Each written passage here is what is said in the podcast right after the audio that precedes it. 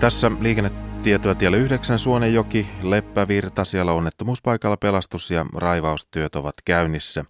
Tie 9 välillä Jyväskylä-Kuopio, Suonenjoki, Leppävirta, tarkempi paikka välillä Salmisen tienhaara, Airakselan tienhaara. Kutunkylän kohdilla yksi ajokaista on suljettu liikenteeltä ja poliisi ohjaa paikalla liikennettä. Tie 41 pöytyä, siellä onnettomuuspaikalla pelastus- ja raivaustyöt myös käynnissä. Siis tie 41 välillä Aura-Huittinen, Aurasta noin 10 kilometriä Huittisen suuntaan. Tarkempi paikka on Riihikoski, siellä yksi ajokaista myöskin on suljettu liikenteeltä ja pelastuslaitos ohjaa liikennettä, siis tiellä 41 pöytyällä. Ja tie 4, Tervola siellä tilanne muuttunut, onnettomuuspaikalla raivaustyö on saatu päätökseen ja liikenne sujuu jälleen normaalisti. Samoin tilanne on muuttunut tiellä 12027 Parainen, siellä lauttaliikenne toimii jälleen normaalisti. Ja sitten vielä tietoa tielle 21 Kolari, sielläkin onnettomuus paikalla. Raskas hinattava ajoneuvo on poistettu ja liikenne sujuu jälleen normaalisti.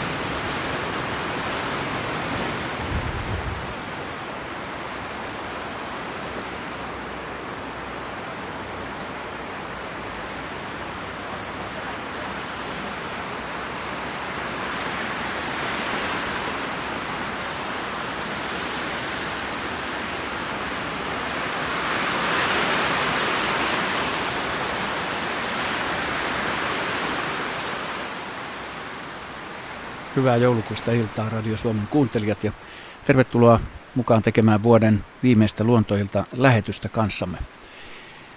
Tämä tosiaan on varmaan vuoden pimein luontoilta.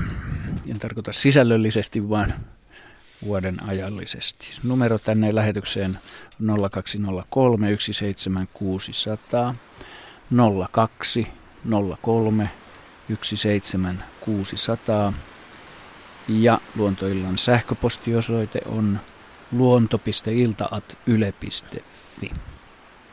Luonto.iltaat.yle.fi. Mainittakoon tässä nyt perinteinenkin posti, jota tänne yksi ö, lähetys on ainakin otettu ja yritetään ehtiä käsitellä tässä lähetyksessä.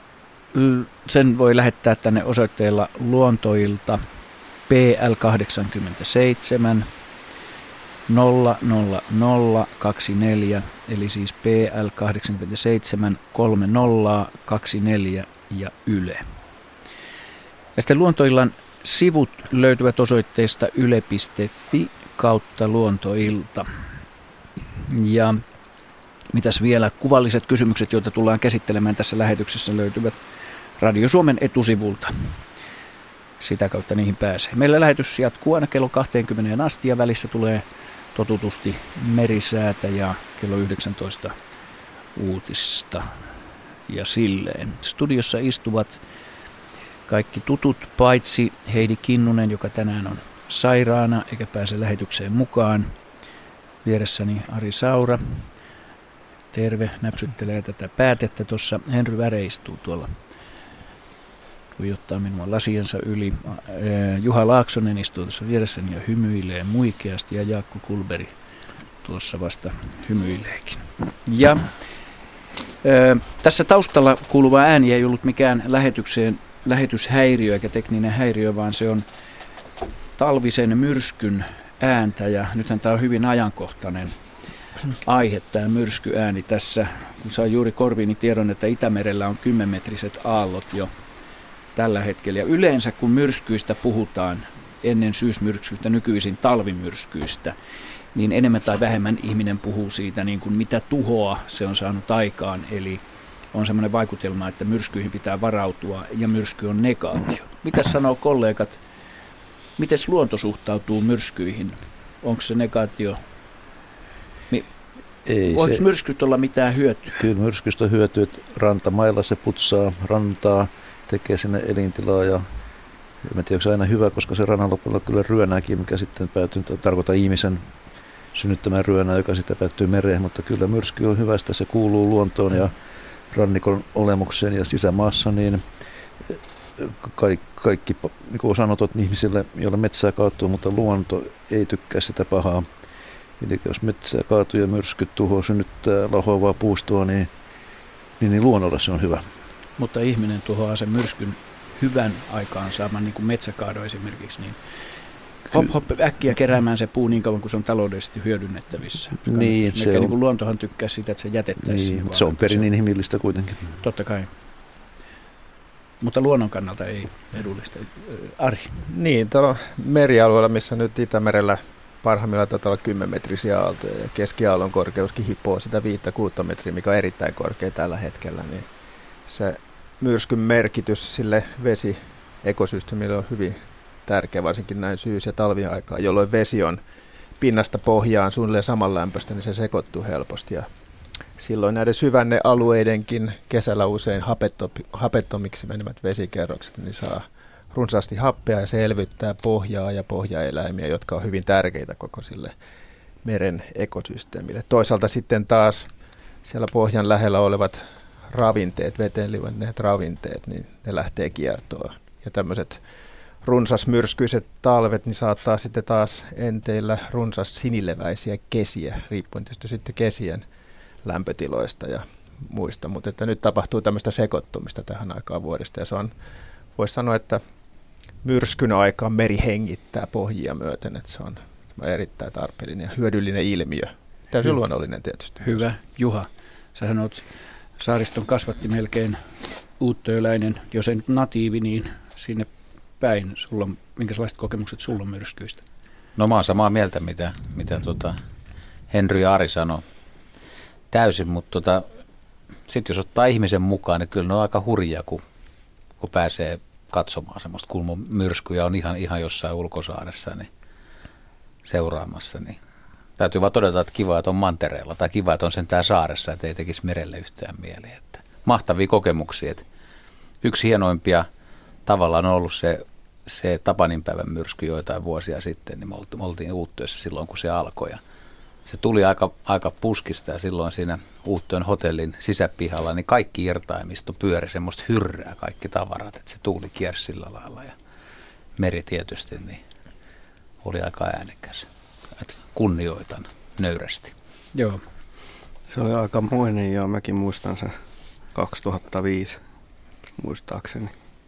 Ei se, niin, 20... ei se niin vanha, vanha tämä Tapaninpäivän myrsky, mutta 2005 mä, muistelen, oli... mä muistelen ehkä sitten sitä 2005 no uuden vuoden päivän jo. myrskyä. Ja mä en ollut silloin Öörössä, mutta, mutta kun mä ensimmäisen kerran menin sinne, niin se vielä neljä kuukautta myöhemmin kyllä näki, että mitä se oli tehnyt. Että, että karkeasti sanottuna Öörön länsirannalle, joka on kolme kilometriä hiekkaa ja soraikkoa, niin se oli mennyt kokonaan uusiksi tuommoisen moottoritien leveydeltä. Kaikki kasvillisuus, suuria, joitakin suuria mäntyjä lukuun ottamatta, niin oli niin kuin hävinnyt. Ja siinä oli soraa ja hiekkaa päällä, semmoiset noin metrin kerros korkeimmillaan ja tosiaan niin kuin muutaman kaistan verran niistä massaa. Ja se on aika mielenkiintoista katsoa sitten tulevina vuosina, kun se pikkuhiljaa siitä korjaantuu. Että harmillista kyllä se oli enemmän hiekkaa siinä ennen tätä myrskyä, että nyt se meni vähän enemmän soran puolelle, mutta jos saaren nimi on Öörö, niin se voi, voi hyvä, olkoon nyt hyväksyttävissä. Se Olkoon tarkoittaa tällaista moukaria toi Öörö.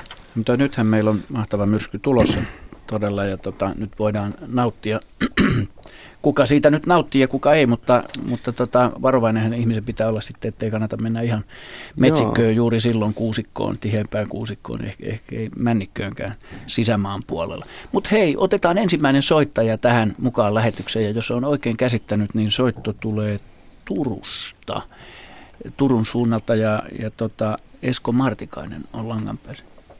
Juhani Kallio, okei okay, anteeksi täällä, Juhani Kallio. Hyvää iltaa. No, ilta, ilta. Soitat Turusta, niinkö? Joo, kyllä. Kerro, joko siellä on myrskyn enteitä ilmassa vai onko jo onko vielä alkanut? No, tota, kyllä täällä on tullut navakasti ja sitten vettä sataa tietenkin ja pimeitä ja kyllä no, puut tuossa huojuu, huojuu ja myrskyä odotellaan. Ei se nyt vielä se varsinainen myrsky täällä ole, mutta tulossa kaiket. Joo, hyvä. Hei, sä oot lähettänyt myös, myöskin meille kuvan, kuvan tänne, joka näkyy sähköisillä sivuilla. Sanot, mainittakoon kuuntelijoille. Se löytyy, löytyy tota osoitteessa. No, Radio Suomen etusivun kautta. Mä annan tämän kuvan nyt tuonne Jaskalle, koska se hieno kuva muuten. Niin ne löytyy tuolta Radio Suomen etusivulta sieltä luontoillan kautta. Löytyy nämä kuvat myöskin, Juhanin ottama kuva. Kerro vähän tästä kuvaustilanteesta ja sitten tästä sun, sun tota, havainnosta itse. No joo, me oltiin, me, mehän asutaan Turussa, me oltiin Liedossa, lapselikkana joku viikonloppu ja sitten mentiin puolukkaan sen jälkeen. Tämä on nimenomaan sitten Liedossa tämä kuva otettu ja mulla on vähän semmoinen tapa, että mä kuljetan kameraa sitten mukana kaiken aikaa ja sitten siinä niitä puolukoita kerättiin ja menisin just ottaa siitä, siitä mättää jotakin, niin siinä olikin tämä otus, joka on tuossa kuvassa, niin oli siinä ja, ja tuota, katselin, että mikähän tämäkin oikein mahtaa olla. Ja, ja tuota, ei muuta kuin kamera vaan äkkiä esiin ja sain siitä sitten pari otosta. Ja sitten se tietysti pelästyi ja lähti sinne, sinne, sinne tuota, karikkoon, karkuun. Ja, ja tuota, jos ei se olisi pelästynyt, kyllä mä olisin jättänyt sen siihen. Sitten me, silloin oli mun mielestä niin kuin etu, etuoikeus siihen puolukkaan, mikä päällä, mikä päällä se siinä sitten oli.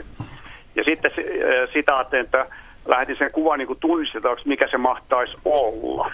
Joo, mutta kuva on todella upea ja vaikuttava, kun katsoo sitä täältä päätteeltä täydessä valossaan. Öö, Jaska, no, siis netistä mä yritin niin sitä vähän itse katella.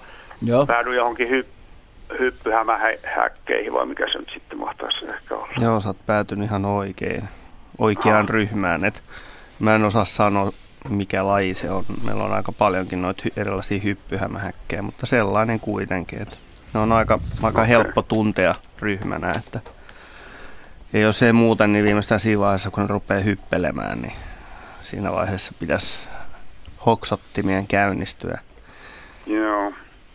Toi, toi niiden niin kuin, yleishabitus on usein tuommoinen hieman, niin kuin, se on helppo uskoa, että hämähäkit on laajassa mittakaavassa samaa ryhmää taskurapujen kanssa. No, hyvin, hyvin samanlaisia kavereita, niin kuin monet muutkin itse asiassa noi selkärangattomat ovat. Ja tota, ne tunnistaa noista, noista tota, vähän tosiaan taskurapumaisesta olemuksesta ja suurista eteenpäin toljuttavista silmistä, jotka nimenomaan noin kaksi edessä olevaa silmää on todella hyvin kehittynyt ja, ja ne saalistaakin nimenomaan näön perusteella ja käytännössä, käytännössä loikkaa saalinsa kimppuun. Eli tässä mielessä puolukkaa vaan tähystyspaikkana, että se ei ole ajatellut käyttää sitä hyväkseen noin muuten. Okei. Okay. Mutta on ne hauskan näköisiä tyyppejä. Meillä on joitakin lajeja, jotka tulee ihan sisällekin kesäisin.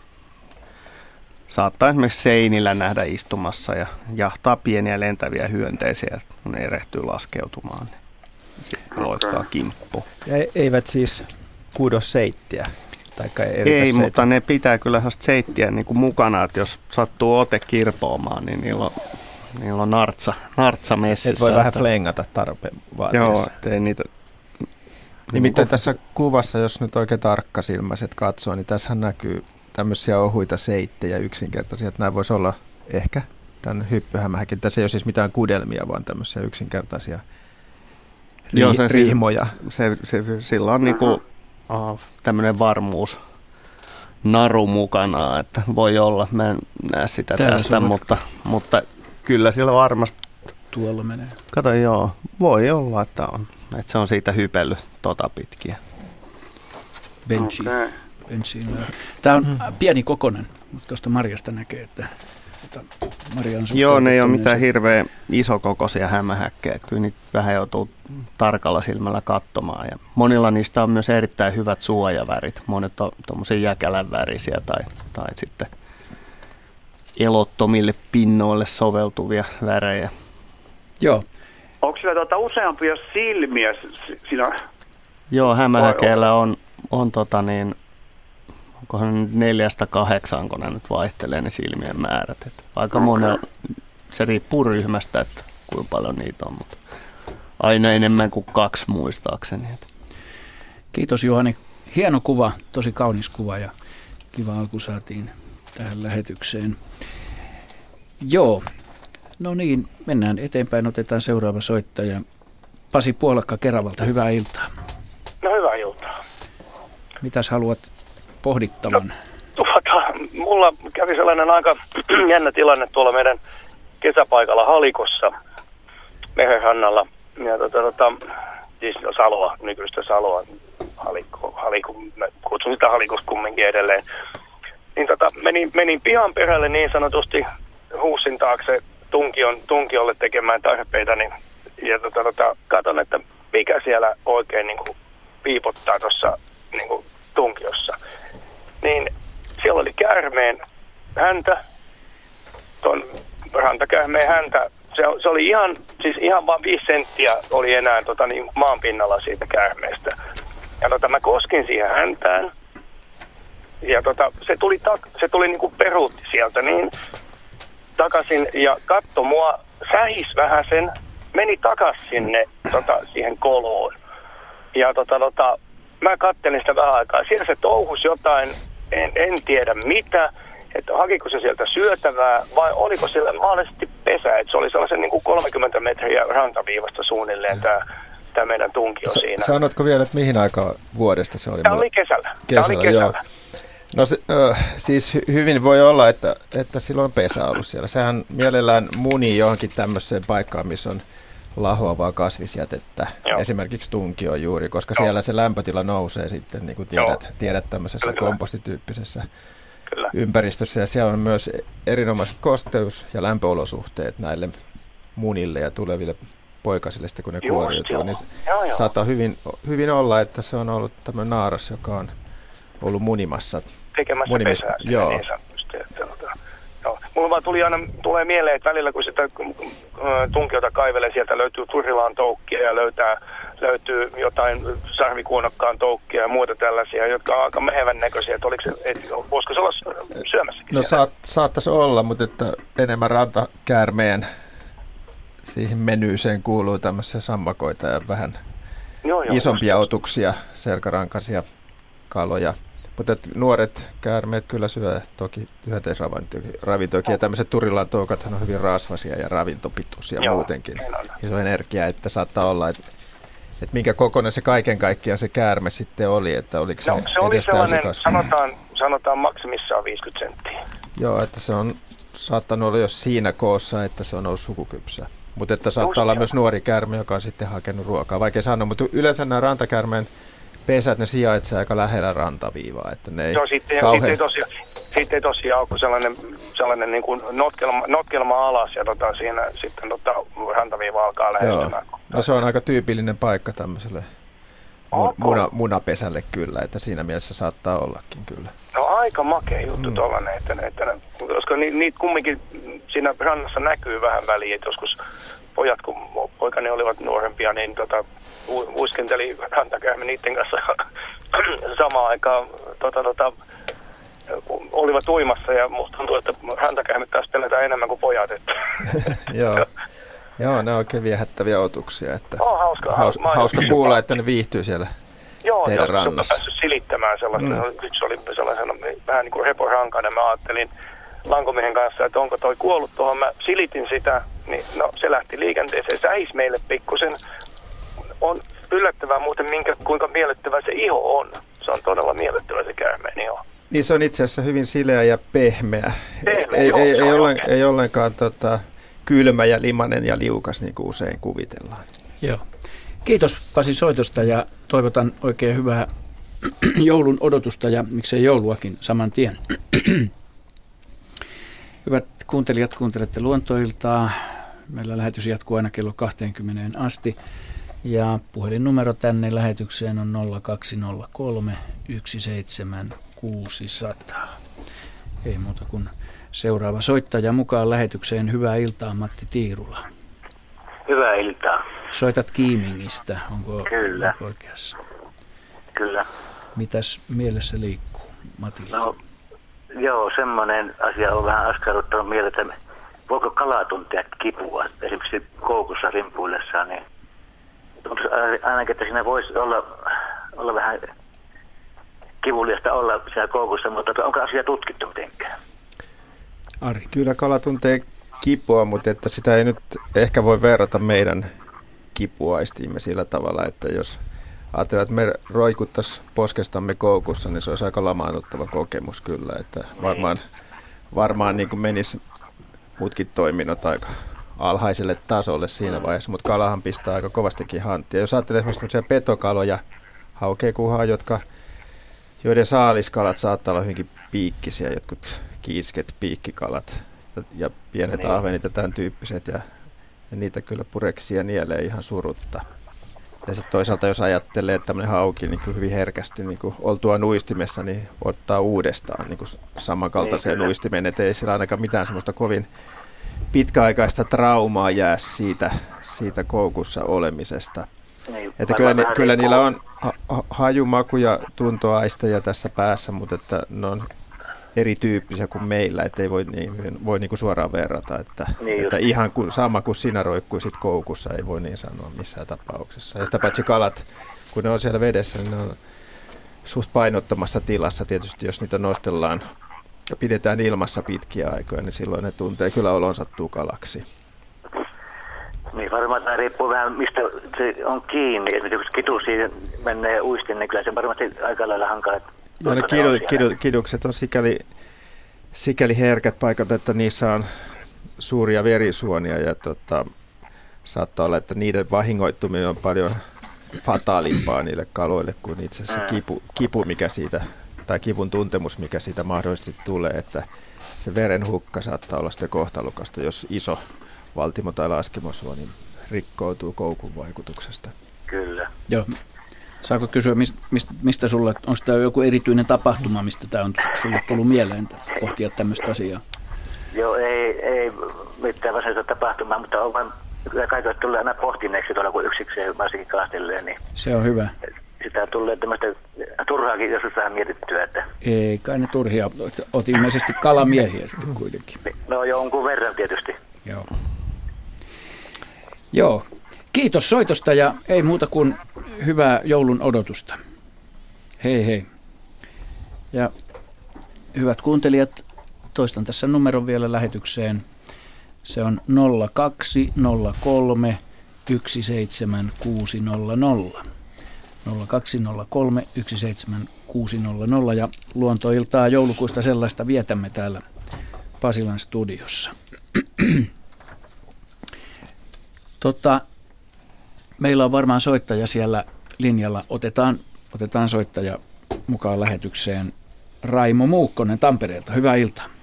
Ehtoota. Ehtoota. Mitäs haluat?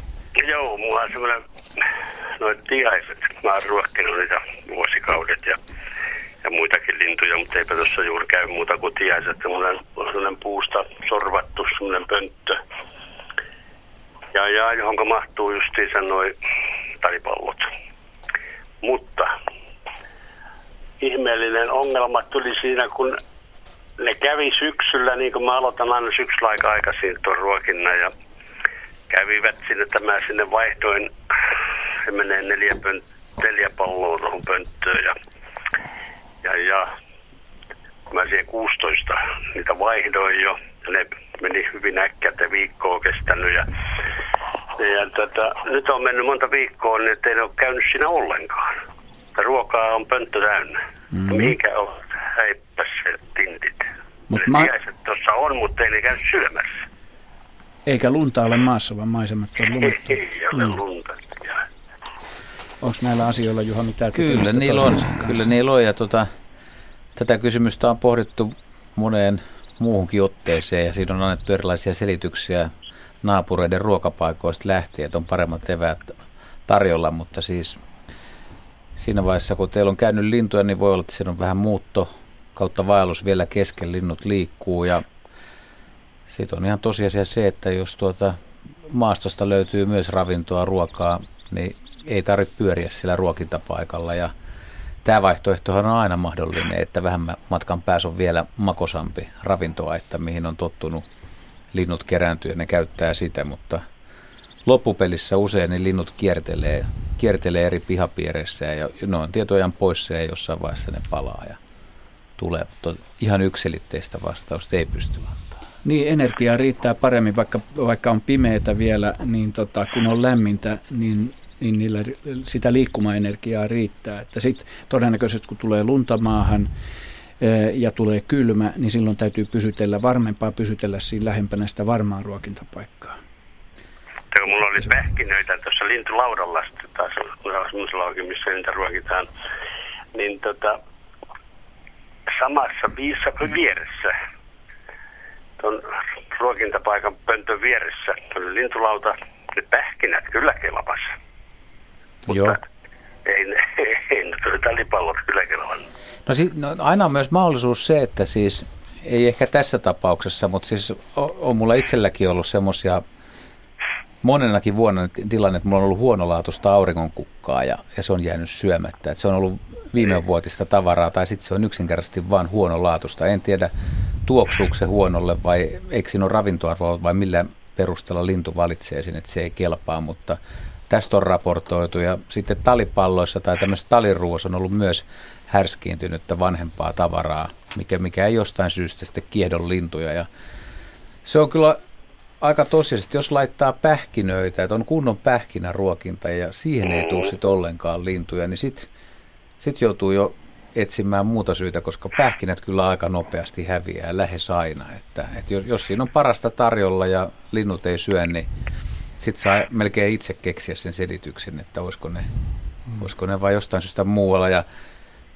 joissain tapauksissa on sitten sillä lailla, että, että se ruokintapaikka jostain syystä ei ole kovin houkutteleva, että se on, se on vaikka tuulinen tai linnut kokee sen jotenkin uhkaavaksi tai siinä on tapahtunut joku, siinä on päivystänyt vaikkapa varpushaukka viikon verran ollut, ollut aika säännöllisesti paikalla, joten se on vähän turvaton ja linnut saattaa karttaa sitä siitäkin, mutta ehkä te olisitte huomannut se, jos siinä joku peto tai naapurin kissa väijyy tai jotain. Kyllä, ei meillä ei tässä ole kissa, mulla on terassilla toi ruokintapaikka ja ne on siinä käynyt vuosikaudet ja, ja, ja mutta se kävi mun mielessäni, että olisiko se mahdollista sitten, että noin pallot olisi jotenkin sitten härskiintyneet, että mä vaihdan siihen uudet sitten ja sen näkee, sitä kannattaisi kokeilla kyllä, koska niin. just tämmöisenä vuonna, että on lämmin, lämmintä, niin, niin ne, ne kyllä härskiintyy siinä, että ehkä uutta ravintoa tarjolle ja odotella. Se, se voi olla sehän kyllä se, niin.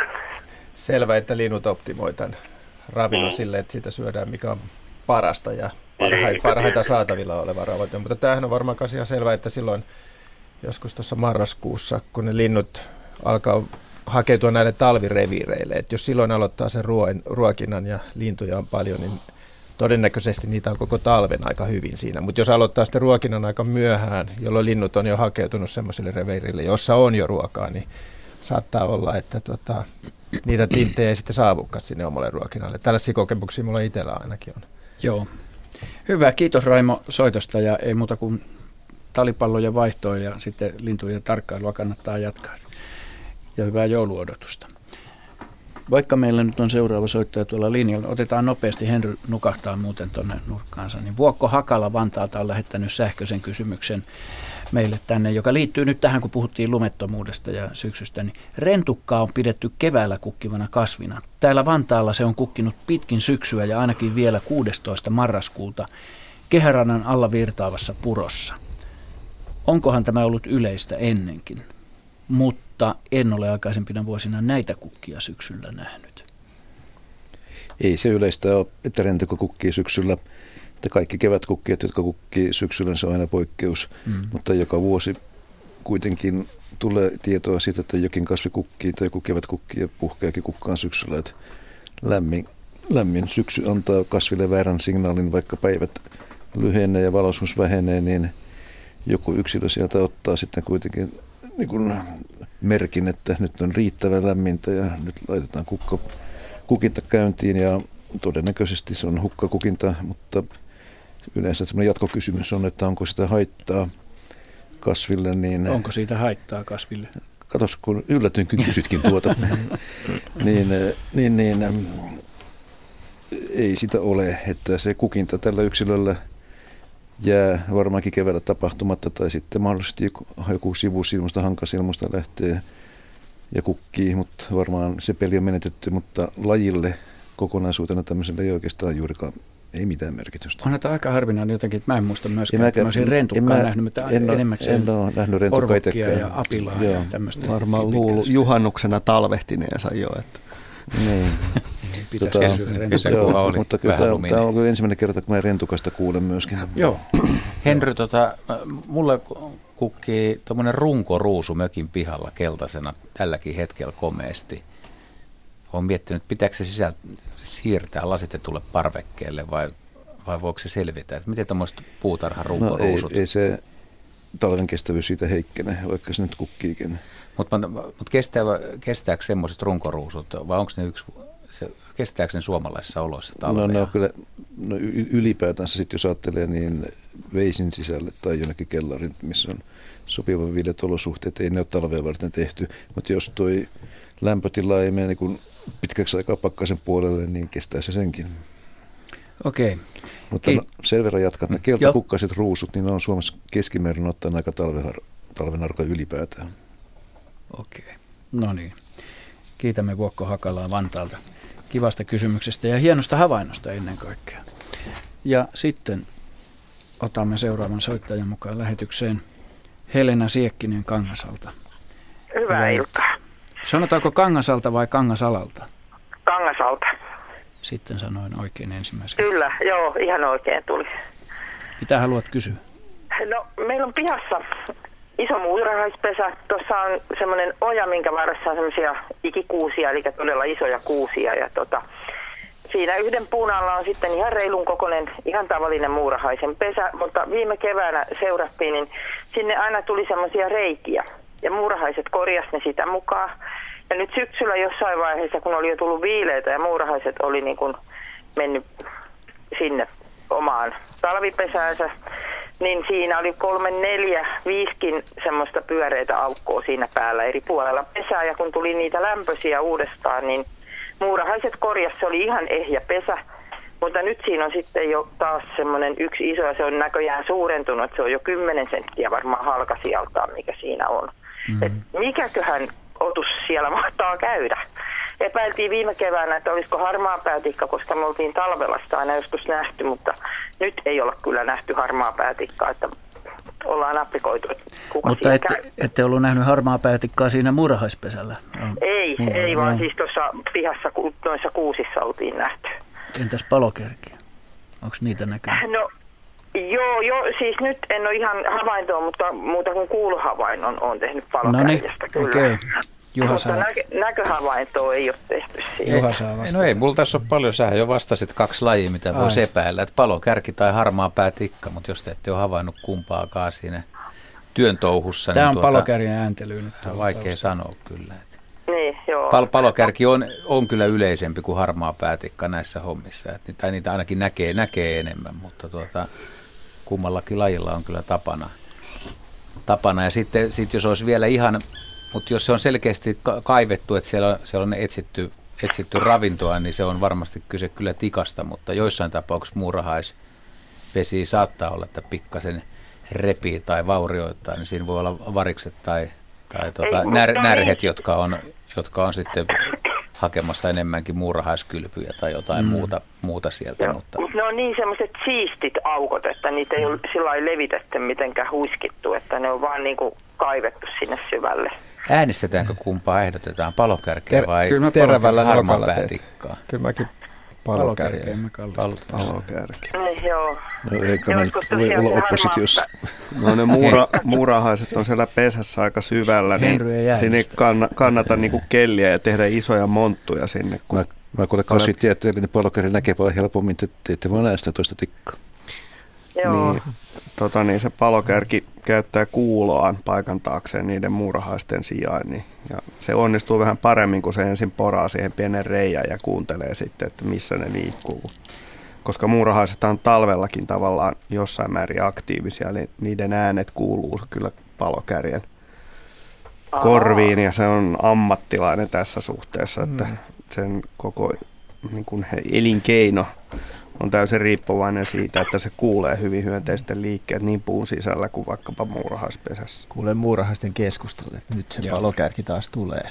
Mutta jos on oikein Joo. kylmä talvi, niin aika syvälle saa kaivaa. Aika syvälle saa mennä, mutta, mutta ei se ole ongelma tälle linnulle. Että. Ja palokärjelle se on tota, helpompaakin kuin harmaa päätikolle, että se on aika lailla järeämpi ja jykevämpi mm. tässä touhussa. Ja mun käsittääkseni on osoitettu, että muurahaiset jopa viestii keskenään tietyillä äänifrekvensseillä, joita voidaan nauhoittaa.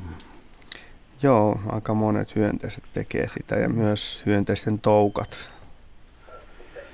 Täm, tämmöinen vastaus, että niin. Se tuntuu hyvin loogiselta, kun tuossa on ku, kuusikin vieressä, semmoinen yksi kuusi, mikä on jo kuollutkin, niin se on kyllä aika hyvin kuorittu, että siinä ilmeisesti on sama palokärki käynyt sitten koputtelemassa runkoa kanssa. Varsinkin jos on sieltä tyvestä eli juuresta korjattu, joo. niin sitten... Joo, sit kyllä joo, alhaalta, joo. alhaalta se oli niin kuin ensin. Selvä. Hyvä. Kiitos Oikein Helena hienosta kysymyksestä. ja hyvää joulua teille. Sitä samaa sinne. Kiitoksia. Hei hei. hei hei. hei. Kuuntelette luontoiltaa, hyvät Radio Suomen kuuntelijat, ja on 10 minuuttia tässä aikaa vielä merisäälähetykseen. Ja kerron vielä tämän numeron, kivasti jo soittoja tullut, mutta kaikki, jotka eivät vielä ole poimineet kännykkäänsä esiin, niin numero on 0203 17600. Nyt meillä on langan päässä Stadin kundi Helsingistä soittaa Kauko Virtanen. Hyvää iltaa. Hyvää iltaa. Mitä haluat kysyä, Kauko? No, tässä kun olen 55 vuotta asunut tällä seudulla Munkkivuoressa ja ensimmäisen kerran tänä vuonna loka-marraskuussa pisti silmääni iso puu, 2-30 metriä korkea ja siitä on nyt hedelmiä pudonnut maahan. Hedelmät ovat pintaisia ja sisällä on, se on aivan muodoltaan kuin tuo avokado. Iso kivi sisällä ja sen ympärillä noin viiden millin kerros hedelmää, kun sitä nyt sanottaisiin olevan. Meitä on toistakymmentä ihmistä, jotka on yrittänyt selvittää, että mikä puu tämä on. Eikä ole saatu vastausta. Joo. Nyt anelevasti katsoo hän apua. Tota, no eikö hevoskastane tulee ensimmäisenä niin, mieleen? Joo, se, se, oliko, se, oliko, se, ainakin... joo, oliko se piikkipintainen se hedelmä? Ei. Ei ollut, se oli sileä pintainen. se pois hevoskastane. Se, se menee pois, joo. Pyöreä. Kuinka... Avokadon muotoinen hedelmä. Joo. Se nyt ei ainakaan kuulu Suomen luontoon. Pääryn. ei, nyt on kyse. Iso kivi sisällä. Se oli huumoria. Iso kivi sisällä. Mutta Suomessa on aika isoja päärynäpuita kaupungeissa. Onko niitä, onks niitä puita, isoja. se ympäristö, niin onko onks Se on tota, avokadon muotoinen. onko niitä monta vai onko se vain yksi ainoa? Yksi, yksi ainoa. Kyllä se, sen täytyy olla viljelty puulaji, mikä mm. ei kuulu Suomen luontoon. Mm. Ja, Jaha. ja nyt täytyy sitten ryhtyä raksuttamaan, millä olisi tuomalliset hedelmät. Se voi kyllä olla nyt, että mä en pysty vastaamaan sitä tästä tältä, niin. tältä istumalta, mutta jos minun mieleni juolahtaa jotakin tässä lähetyksen aikana, niin mä pyydän saada puheenvuoron juontajalta. Oikein. Se myönnettäköön. Niin. niin. Me tota, tässä Henry ehdotti, että me Kauko nyt ö, lähetyksen aikana koitetaan selvittää, mikä tämä laji on. Ja, ja jos olet kuulolla, niin palataan no, lähetyksen Oliko siinä asiaan. minkä, minkä näköisiä lehtiä enää jäljellä? Jos muistan, niin ne olivat hieman, mä olen aikoinaan ottanut semmoista puusta lehden kuin vuorijalava. Niin vähän sen muotoiset lehdet. Selvä. Ei mitään teräviä piik- semmoisia särmiä, vaan pyörehköt lehdet. ympäriinsä? Ei teille mitenkään tullut mieleen mikään luumu tai kirsikkamainen kasvi? Ei. Ei. Ja oravat syö niitä, kun maasta löytyy. Ja kun sen otti käteen ja avasi, niin tuoksu oli väkevä, ei hyvän tuoksuinen. Ja sormet tuli mustaksi. Mutta eihän nämä Henry pitää jalopähkinöitäkään, koska niiden lehdet on sitten taas ihan niin, ne, ne, ne, on, saa, ne on saarnemaiset niin, jalopähkinöiden lehdet. Niin. Oliko niissä hedelmissä nukkapinta? Ee, ei, kyllä se minun mielestä oli ihan sileää. Joo. Niin minkä Okei. kokoisia ne siis oli? Meidän jalopähkinä... Ne oli viisi milliä. Jalopähkinän hedelmä sopisi tuohon teidän kuvaukseen, mutta sillä on nukkapintainen hedelmä ja lehdet Aha, on parilehdykäiset niin kuin ne on esimerkiksi pihlajilla tai saarnilla, eli Joo. siihen nämä jalavamaiset lehdet ei sovi. Joo. Ei. Ja tämän pituus, tämä hedelmän pituus on noin 5-7 senttiä. Joo. Ahaa, okei. Okay. Okei, okay, no sitten. Mutta jos te menette sinne paikalle uudestaan ja näette, että onko siinä hedelmällä nuk- nukkamainen tai nukkakarvotusta siinä hedelmän pinnalla, niin ei välttämättä kiinnitä huomiota, jos sille vähänkään ylimalkaisesti katsoa, mutta sillä on nimenomaan tuommoinen hedelmämalto, tuon paksuinen, mitä te kuvailitte, ja sisällä Joo. kivihedelmä. Että se on yksi vaihtoehto, mutta lehdet, ei, lehdet täytyy olla silloin pari lehdykkäiset. Joo. Okei. Okay. Jos siitä saisi vaikka kuvan. Ai, niin, olisi... ei muuta kuin kameralla kuvaamaan. Ja lähettämään meille luontoiltaan sähköpostiosoitteeseen luonto.iltaat.yle.fi. Me kiitämme niin, Kaukoa äh, kivasta äh, Henri, hyvästä kysymyksestä. Taikuri hatusta vetästä, että montako puulajia Suomessa nykyään kasvaa? Luontaisena. Ei kun luonnottomasti tietenkin. Ai jaha. No siihen tarvitaan taikurin hattua luontaisena 55, aina riippuu vähän miten lasketaan ja viljelty ja on 3000. Niin, tämä on tämä 3000 aika haastava luku. Hannu Kähkönen Sotkamosta, jos oikein luen, vai mahtaako olla Hanna, on soittanut kommentin kalan kipuasiaan. Venäläisillä mökkinaapureilla oli viiden kilon hauki leuasta kii narulla. Näin kala säilyy tuoreena, kun ui järven rannassa. Onko tämä yleinen tapa säilyä kalaa Karjalassa? Jaha, No en ole kuullut kyllä tämmöisestä sumputuksesta, enkä kyllä suosittelekaan tämmöistä tapaa, että mieluummin sitten ihan kunnon reilu sumpu, jossa kala, kalalla on uintitilaa ja josta se voidaan sitten vaikka vapauttaa, jos se osoittautuu tarpeettomaksi ja keittiössä on muutakin syötävää, mutta tämmöinen liekaan laittaminen, niin se kuulostaa enemmän vähän niin kuin jo eläinrääkkäykseltä mm mm. asialliselta toiminnalta. O, emme suosittele. Sehän on sitä. Mm. Kenellekään. Suoraan vaan. Se on eläinrääkkäys. Ei saa tehdä. Emme suosittele, mm. vaan kiellämme sitä tekemästä näin. Hyvät kuuntelijat, neljä minuuttia aikaa merisäähän. Ehdimme ottaa tässä yhden soittajan vielä mukaan lähetykseen. Ennen sitä Ullama ja Tuovinen, hyvää iltaa. Iltaa. Mistä päin soittelet? Nantalista. Kiva. Joko siellä on myrsky alkanut? Kyllä vaan tällä sata ja myrsky tuulee ja myrskyä. Mahtavaa. Ja kovin on pimeätä. Hyvä. Mitä haluat kysyä? Koskikarasta. Missä koskikara yöpyy? Ja... Olin hiihtelemässä viime viikolla kiilopään Saariselän kiilopäällä. Mm-hmm.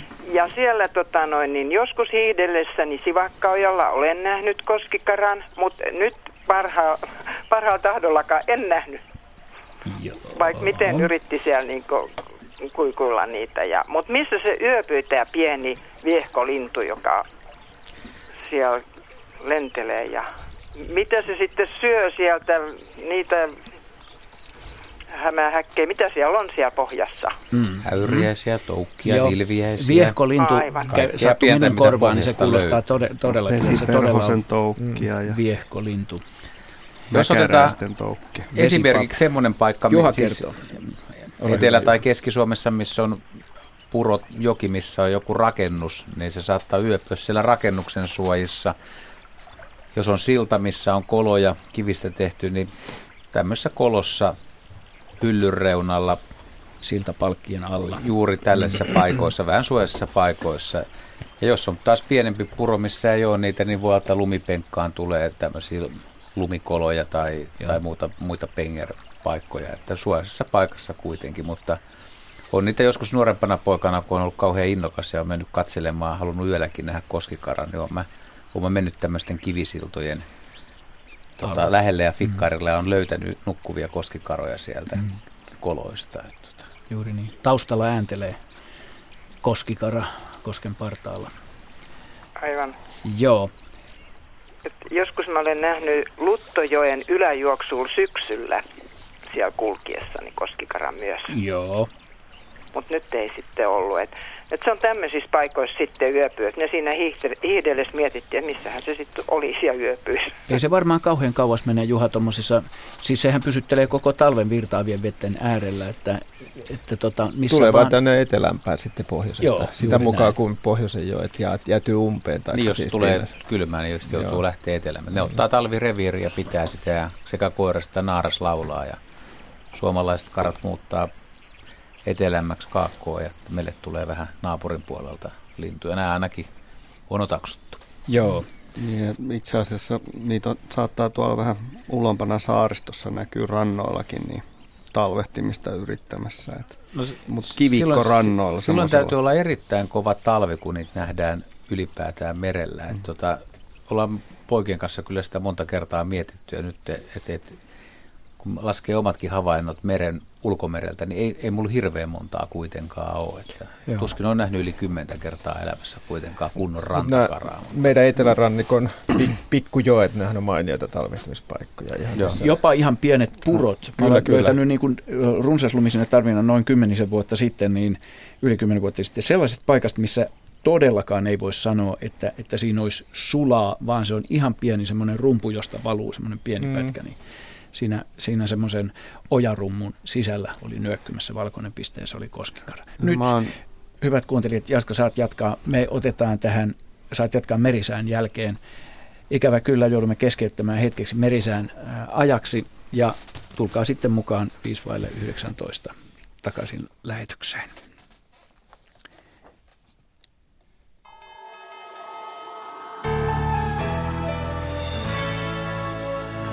Ja tässä siis säätiedotus merenkulkijoille kello 18.50. Se alkaa myrskyvaroituksella. Pohjois-Itämeren itäosa, etelän ja lounaan välistä myrskyä 23 metriä sekunnissa.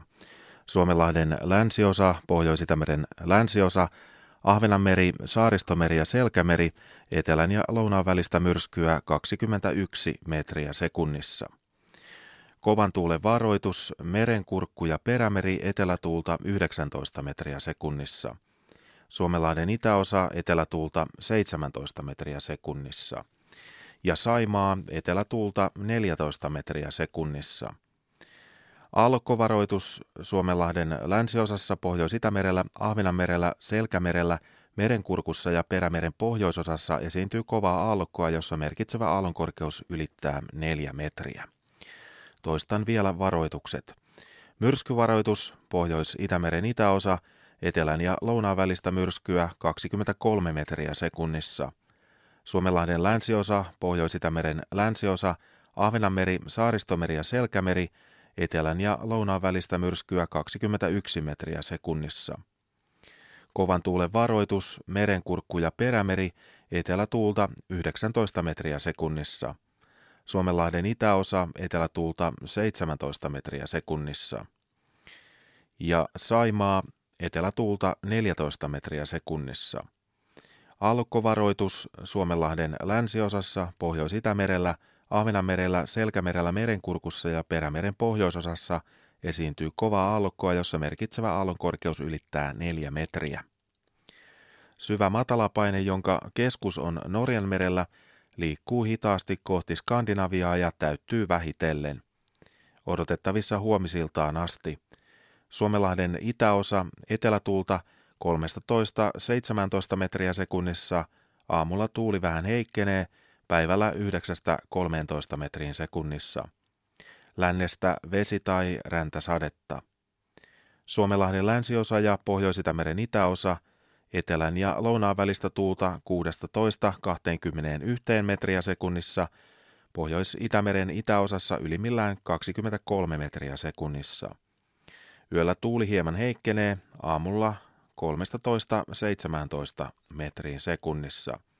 Ajoittain vesisadetta. Pohjois-Itämeren länsiosa Ahvenanmeri, Saaristomeri ja Selkämeri heikkenevää etelän ja lounaan välistä tuulta aluksi 17-21 metriä sekunnissa, iltayöstä alkaen lounaistulta 13-17. Ajoittain vesisadetta.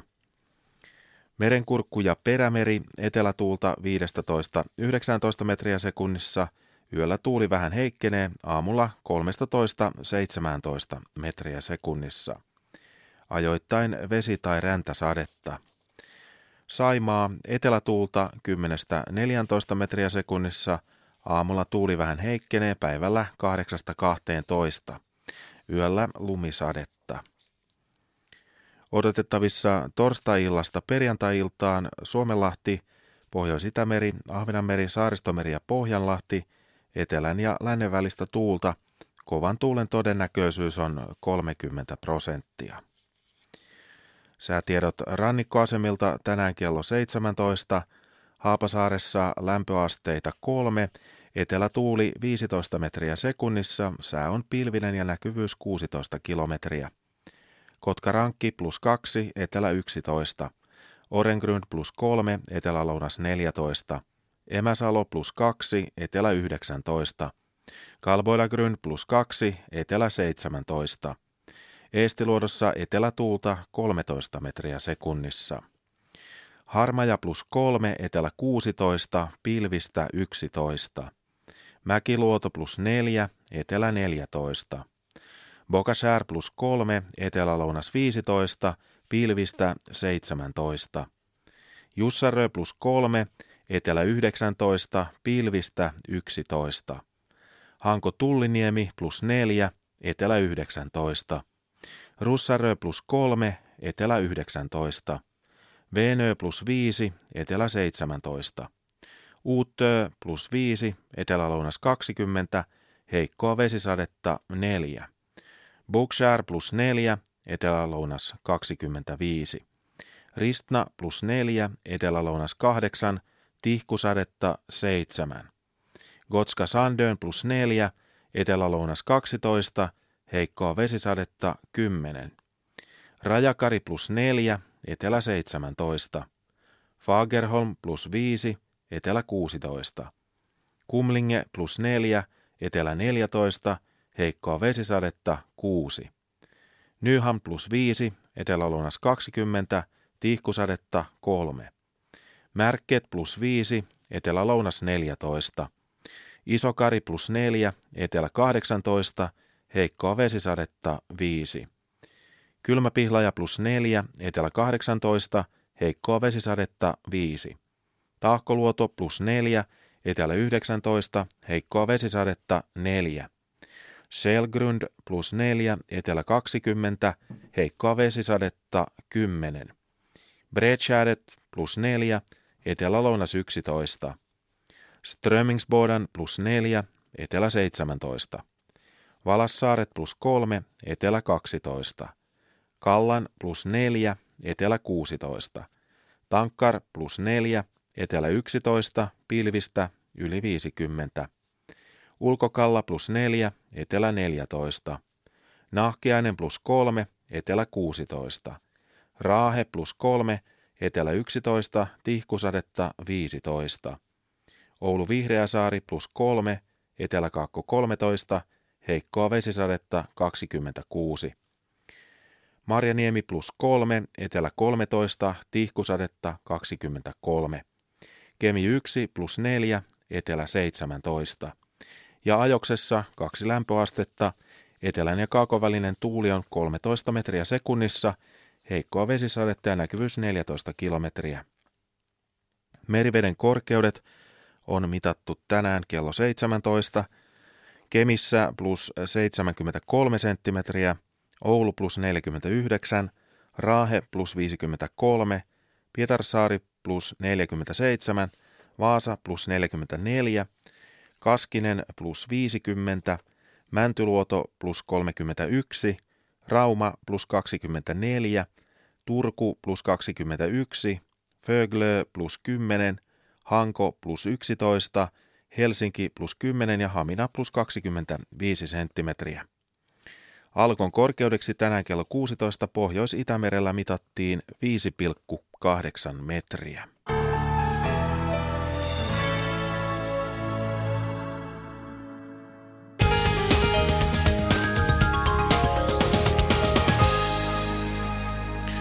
Ja tämä tiedote koskee tietä 637 Laukaa. Siellä onnettomuuspaikalla pelastus- ja raivaustyöt ovat käynnissä. Siis tie 637 Laukaa. Tie on suljettu liikenteeltä ja poliisi ohjaa paikalla liikennettä. Tämä välillä Jyväskylä Laukaa, tarpaikka välillä Laukaa Laukaan aseman liittymä Uimarannan tien kohdalla. Ja tilanne jatkuu tiellä 9 Suonenjoella. Siellä myöskin onnettomuuspaikalla pelastustyöt käynnissä – Tie 9 välillä Jyväskylä-Kuopio, Suonenjoki Leppävirta, tarkempi paikka on välillä Salmisen tienhaara, Airakselan tienhaara. Ja yksi ajokaista on nyt suljettu liikenteeltä ja poliisi ohjaa paikalla liikennettä. Ja sitten vielä tie 41 pöytyä. Siellä onnettomuuspaikalla raivaustyö on saatu päätökseen ja liikenne sujuu jälleen normaalisti.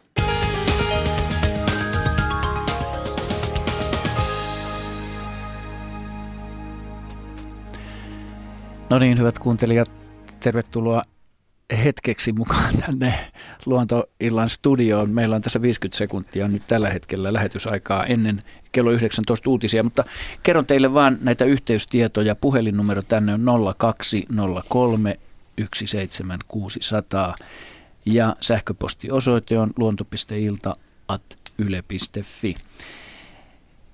Kuvalliset kysymykset löytyvät Radio Suomen etusivulta sieltä klikkaatte luontoillan ja sitä kautta pääsette, pääsette katsomaan näitä kuvia, mitä siellä on. Nyt tähän väliin todella otamme kello 19 uutiset ja urheilun ja sitten jatkamme lähetystä uudella innolla aina kello 20 asti. Tervetuloa silloin mukaan jatkamaan lähetystä.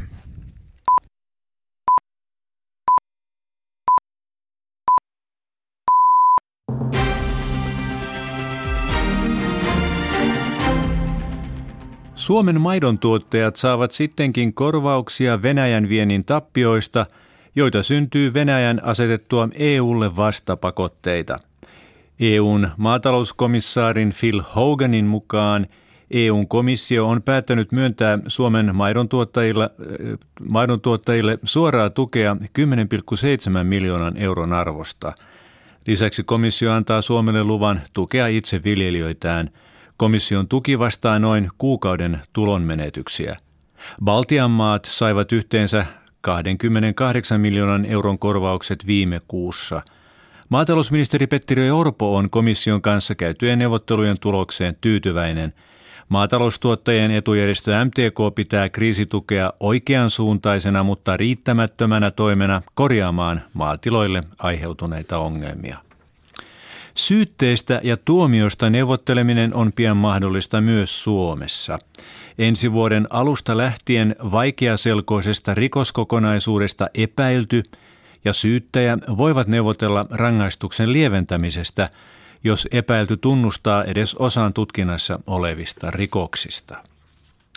Tämänvuotinen Nobelin rauhanpalkinto luovutettiin päivällä intialaiselle Kailash Satyartille ja pakistanilaiselle Malala Yousafzaille. Lasten oikeuksien puolesta taisteleva kaksikko vastaanotti palkinnon Oslon kaupungintalolla järjestetyssä tilaisuudessa. Muut Nobellit on jaettu Tukholmassa. Perinteistä Nobel-juhlaillallista voi seurata suorana lähetyksenä Yle Fem-kanavalla kello 20 lähtien. Ilmatieteen laitoksen mukaan kova puuskainen tuuli on laantumassa Länsi- ja Lounais-Suomessa. Myrsky oli voimakkain Varsinais-Suomessa ja Satakunnassa. Tuuli katkoi puita ja sähköjä. Merialueilla aallot olivat useampi metrisiä. Myräkkä siirtyy nyt maan itäosiin ja kova tuuli jatkuu. Maan ja keskiosassa sekä Pohjois-Pohjanmaalla ja Kainuussa vesiräntä tai lumisadetta yöllä poutaisempaa, mutta edelleen paikoin vesikuuroja, lämpötila 0-5 astetta.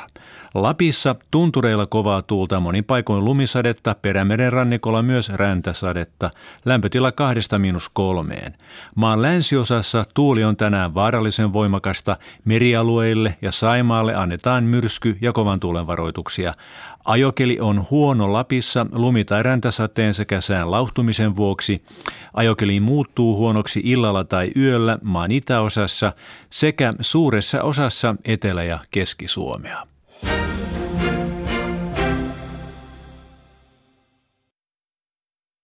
Ja nyt Urheiluradio. Studiossa on Jouko Vuolle.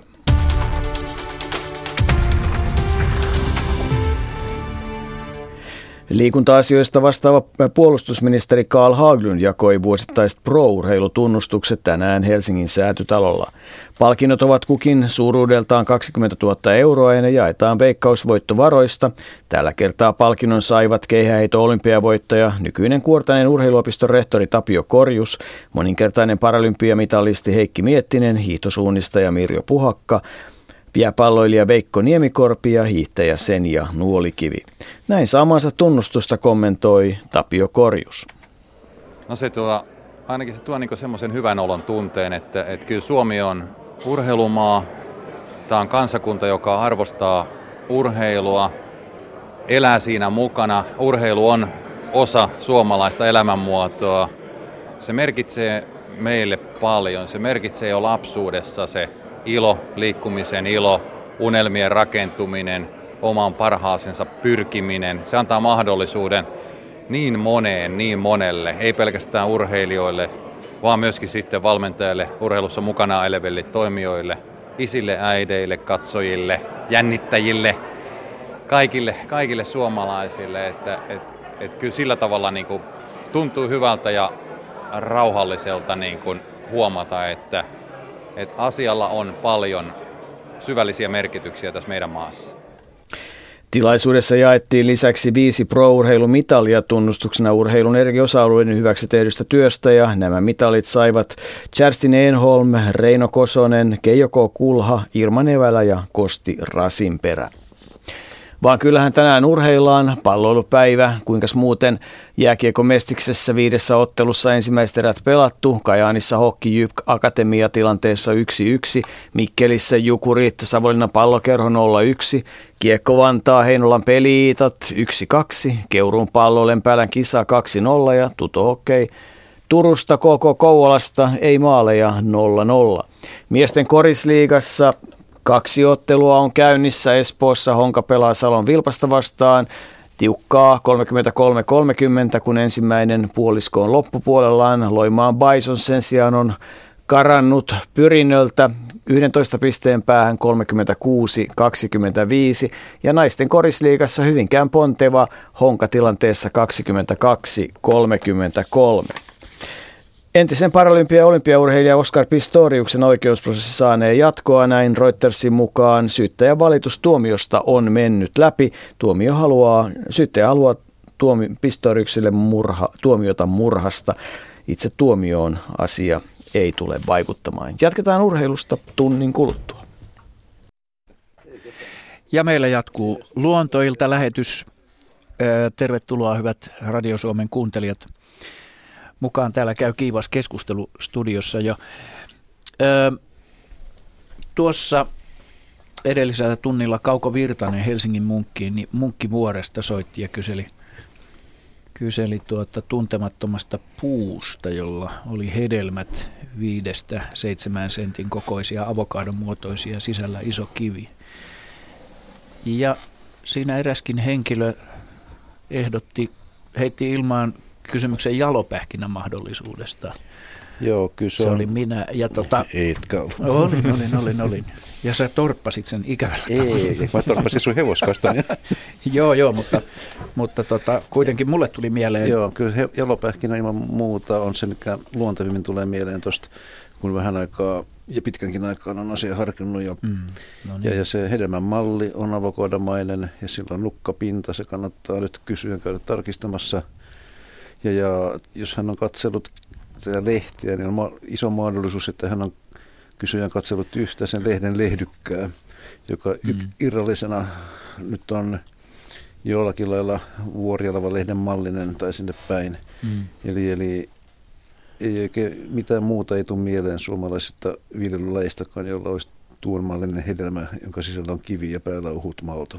Niin, joka pärjää näillä leveysasteilla. Kyllä, kyllä. Mutta mikä, mikä jalopähkinä? Niitähän on vaikka kaiken näköisiä. No, Se jää on vielä auki varmaan. Kaksi, kaksi lajia ilmeisesti tällä hetkellä Suomessa tai kolme, siitä kiistellään, mutta sillä ei väliä. Niitä ei, ei tällä kuvauksella pysty tunnistamaan, Joo. että on Mansurin jalopähkinä mm. ja Japanin jalopähkinä, joista se niin kuin, jompikumpi. jompikumpi. Joo, aivan oikein. Hyvä.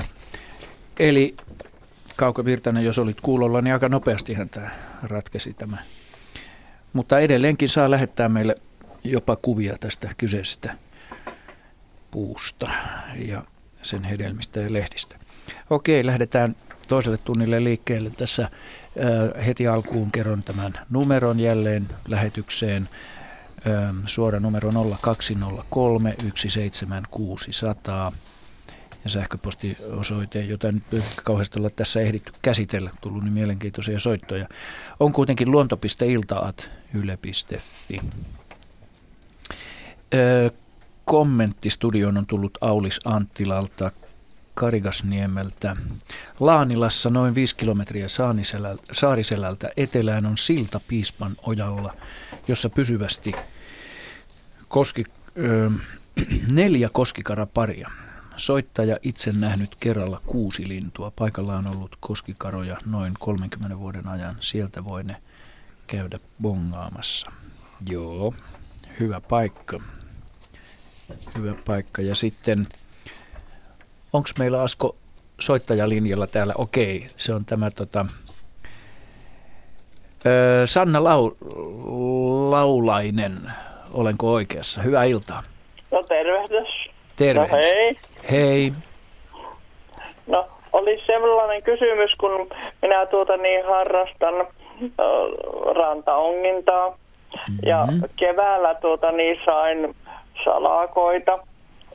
Ja seassa oli semmoinen äh, punalihainen salakka. Aivan kuin salakan näköinen. Kerta kaikkiaan niin kuin salakka, mutta kaikki on puna, punalihainen, niin näiden kalamiesten kanssa keskusteltiin, että mikähän se voisi olla, vai onko siinä joku vika.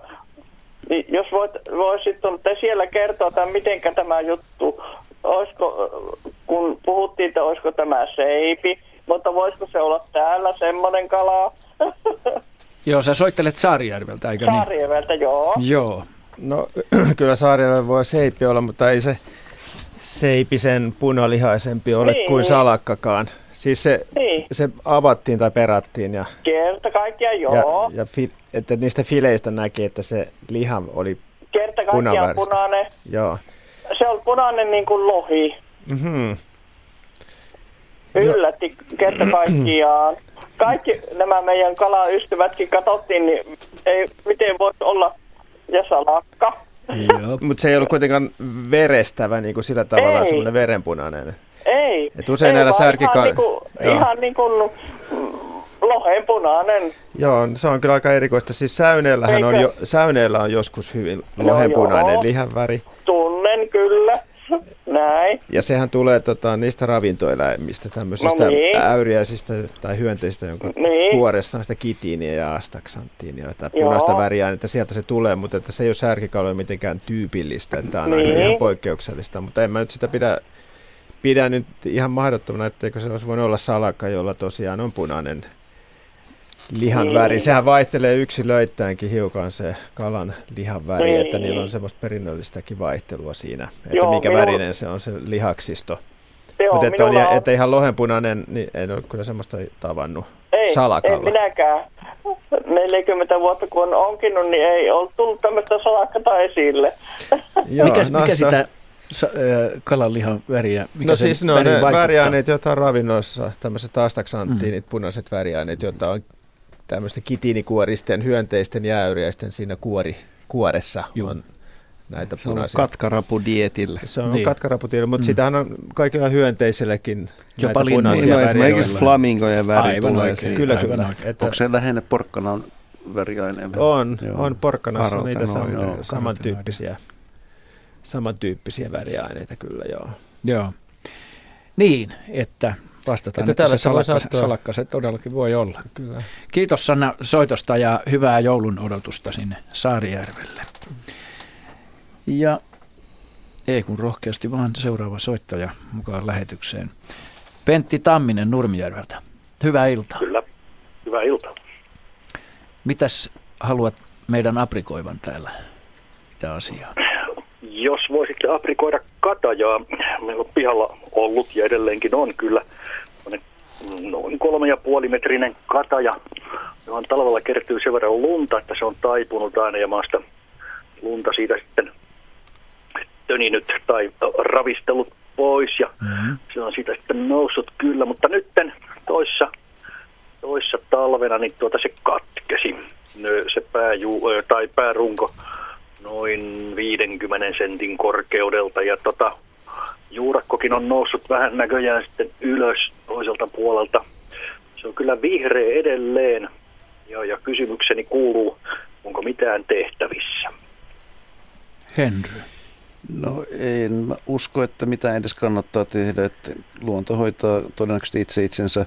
Se, että jos on kallistunut ja maa on noussut sieltä toiselta puolelta, niin sitä voi varovasti kyllä työntää takaisinpäin niin, että ne juurakko menee kunnolla maata vasten ja voi tukeakin kepillä tai tukevalla kepillä joksikin aikaa että se pysyy pystyssä, mutta noin matala kuin se on, niin se tuskin tuosta nyt hyvin kaatuukaan enää.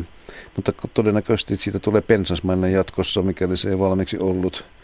Eli sille tulee melko varmasti monta uutta pysty vartta ja, ja ulkonäöstä Niitä tulee, on jo. Niitä on jo, okei. Okay. Siitä tulee yhä tuuheampi, yhä pensasmaisempi, kunhan mikään sienitauti ei iske siihen. Yleensä katajan aika kestävä erilaisia sieniä vastaan. Että, että tämä on aika yleistäkin luonnossa kuitenkin, että puut ja pensaat katkeilee ja sen takia että puut on joskus tämmöisiä pensasmaisia. Ja katajallehan se on hyvin tyypillistäkin, että se on harmihan se on puumainen, että yleensä sen pensana näkeekin. Mm.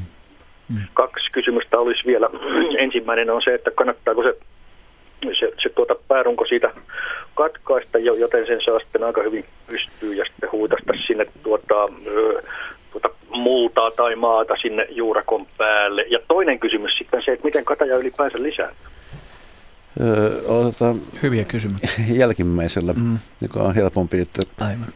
Eli, eli kataja on kaksikotinen laji, eli sillä on heteet ja emit eri yksilössä. Ja normaalisti keväällä, kun, kun kataja pölyää, niin silloin siitä pöly lähtee liikkeelle ja lentoon ja tavoittelee imikukkien luottipintaa, josta sitten tämä hedelmöityminen tapahtuu ja marjoja ryhtyy sitten kehittymään, jotka sitten kolmantena vuotena kypsyy. Eli marjojen eli, tai käpyjen ne oikeasti ovat, mutta jotka näyttävät marjoilta, niin kypsyminen kestää aika pitkään. Mutta se, että jos mä oikein ymmärsin, että kysyitte kannattaako katkoa, eli onko se niin. päärunko siinä edelleen niin kuin kiinni? On, joo. On, on. Kyllä kannattaa katkaista pois se jos se on pahasti murtunut, koska se ei tule, tai suurimmalla todennäköisesti se ei kasva uudelleen yhteen. Joo, aivan. Näin. Niin. No, ja sitten odotellaan seuraavat, ja kuin pitkään menee, niin kuin se on taas kolme ja puoli metrinen. Siihen menee. Se puolet metristä lähtee. Joo, kataja ei nyt kauhean nopea kasvunen ole. Mm. Kiitos kysymyksestä ja Joo. hyvää joulun odotusta. Joo, kiitos. Hei. Hei hei. Nyt otamme tähän yhden sähköisen kysymyksen ainakin väliin. Tässä on, tämä on kuvan kanssa, mutta tämä ei löydy tuolta kuvallisilta sivuilta. Tämä on lähettänyt Eeva Kuukasjärvi. Tässä on Perhonen, Neito Perhonen kuvassa. Mutta kysymys kuuluu, viime sunnuntaina ihmettelin outoa rapinaa keittiöstä. Yllätys oli melkoinen, kun tapasin keittiöstä säntäilevän Neito Perhosen. Perhonen marraskuussa ja kolme kysymysmerkkiä. Kummastuttamaan jäi, miten Perhonen meille tuli, missä kuoriutui, et cetera. Näin kysyy Eeva Kuukasjärvi Lahdesta.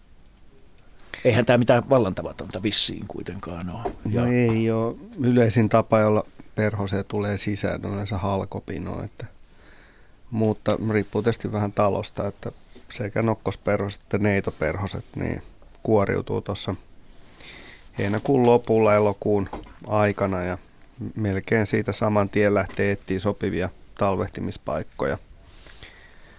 Ja ne pyrkii etsimään tällaisia paikkoja, jotka on hyvin viileitä ja jossa ilma ei kauheasti liiku. Viileitä, kosteita paikkoja, jossa olisi niin helppo talvehtia, koska tämä kesällä viileä ja kostea paikka tarkoittaa sitä, että tämä paikka myös pitää tämmöisen tasaisen lämpötilan ja kosteuden myös talven aikana.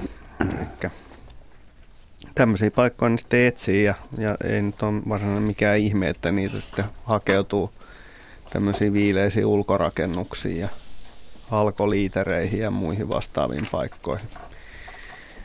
Luonnossa ei kauhean hyvin, hyvin tota niin, ihan siis täysin luontaisista paikoista hevillä löydy, löydy tämmöisiä talvehtivia perhosia, mutta, mutta se, että niitä vielä löytyy esimerkiksi linnun pöntöistä, niin se voi arvata, että puiden ontot puut ja sitten kalliot, halkeamat ja tämmöiset paikat on sitten mestoja, jossa niitä voi olla, mutta kyllä näiden lajien niin kuin määrissä niin on varmaan suuri merkitys sillä, että ne käyttää hyväkseen ihmisen tekemiä rakennelmia. Mm. Mikäs tämmöisen sisälle ö, henkiin jääneen vielä tähän aikaan niin elossa olevan ennuste on noin talven yli? Joo, no, tämä on aina hyvä näiden, näiden kysymyksien yhteydessä mainita, että kun te löydätte tämmöisen perhosen talvella, niin viekää se mieluiten samaan paikkaan, mistä se todennäköisesti tuli, tai, tai sitten tosiaan joku tämmöinen ulkorakennuksen suojaisa nurkka, jossa ei ole liikaa vetoa, ja, niin se on sitten niin kuin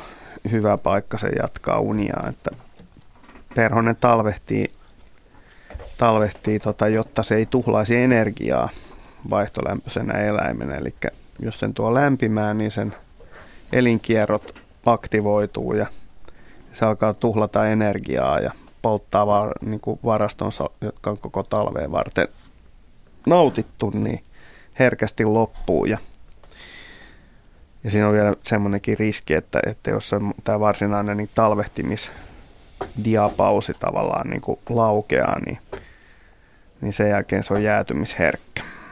Mutta se vaatii kyllä useampia päiviä lämpimässä oloa. Että. Joo se voidaan vielä pelastaa. Kiitämme Eeva Kuukasjärveä kauniista kuvasta ja kivasta havainnosta ja kysymyksestä. Ja nyt ei kun mennään eteenpäin. Lähetyksessä kuuntelette luontoiltaa, hyvät Radio Suomen kuuntelijat.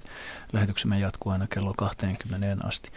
Seuraava soittaja, tervetuloa mukaan lähetykseen, Helvi Ylitalo. Hei.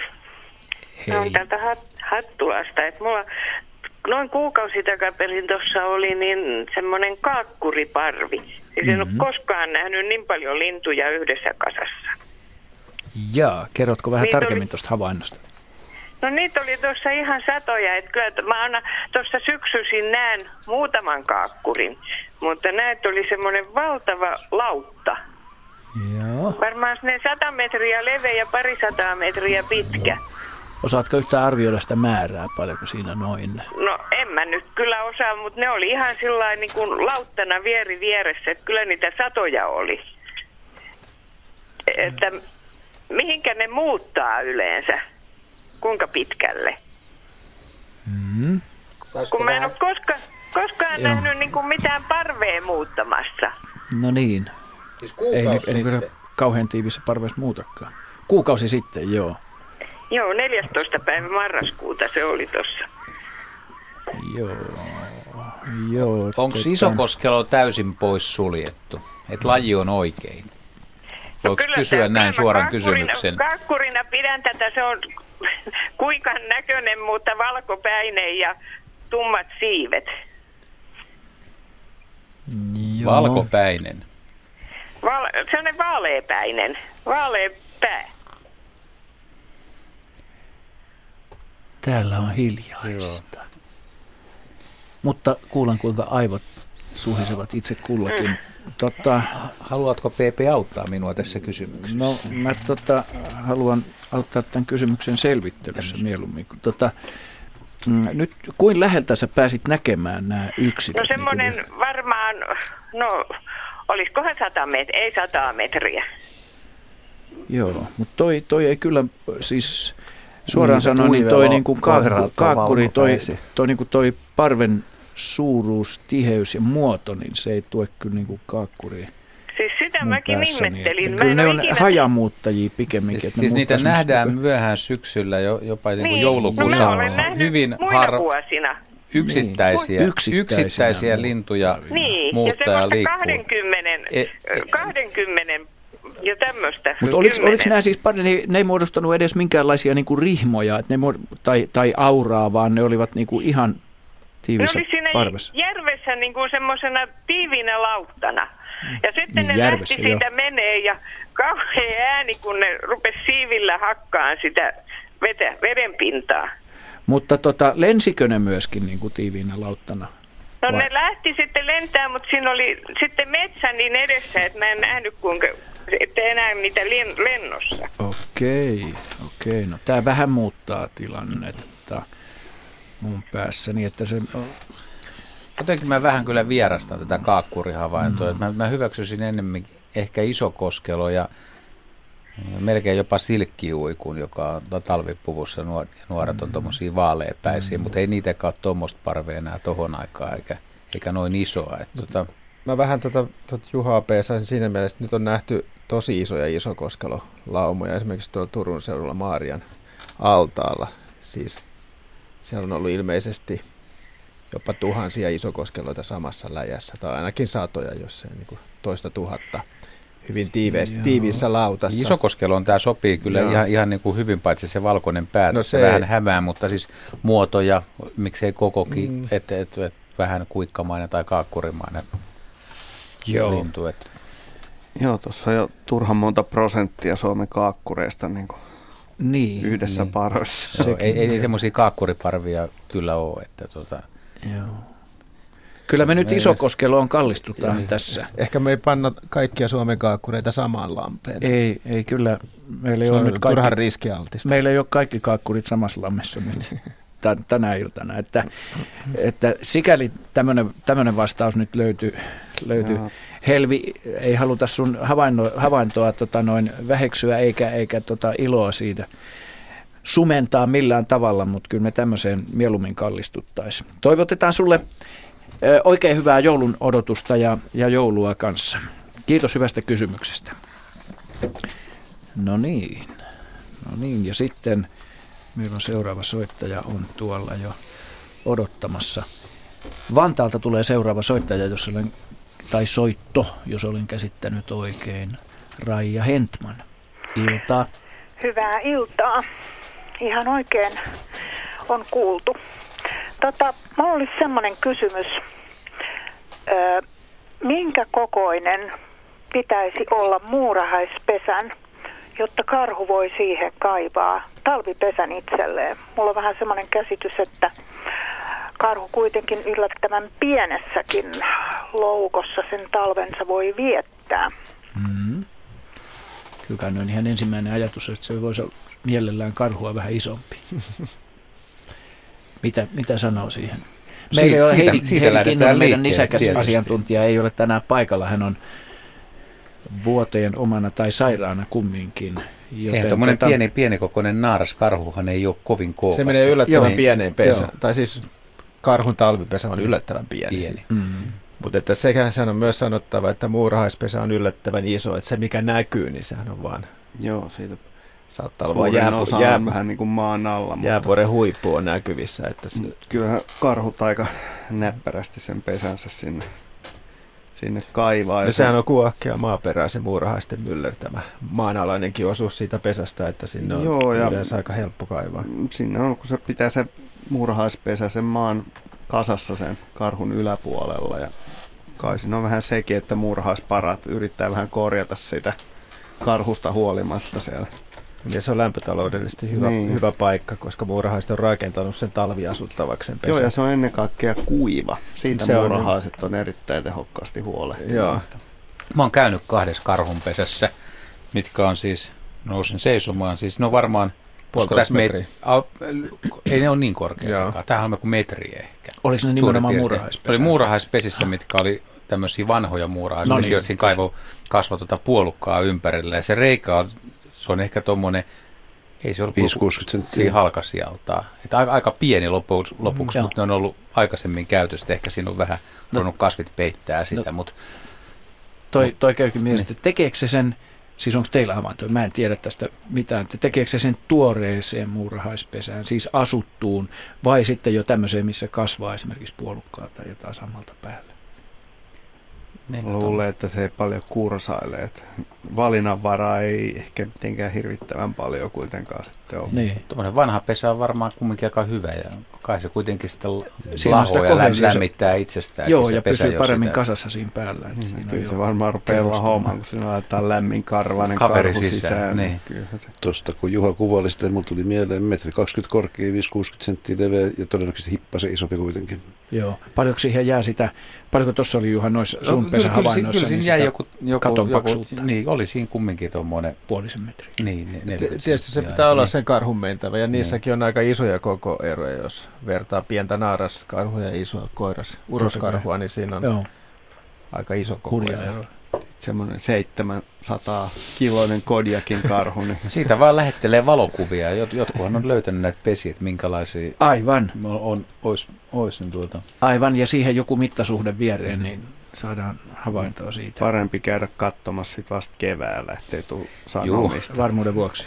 Ja ei muuta kuin lähettämään osoitteeseen luonto.iltaat.yle.fi, ne jotka kuvaamaan uskaltautuvat. No, mä olisin kysynyt vielä siis, kun joku mm-hmm. nyt on mhm. kuitenkin vierailut karhunpesässä, että tota, onko se sellainen mittasuhteeltaan, että tämmöinen 160 senttinen tumppi mahtuisi nukkumaan siellä?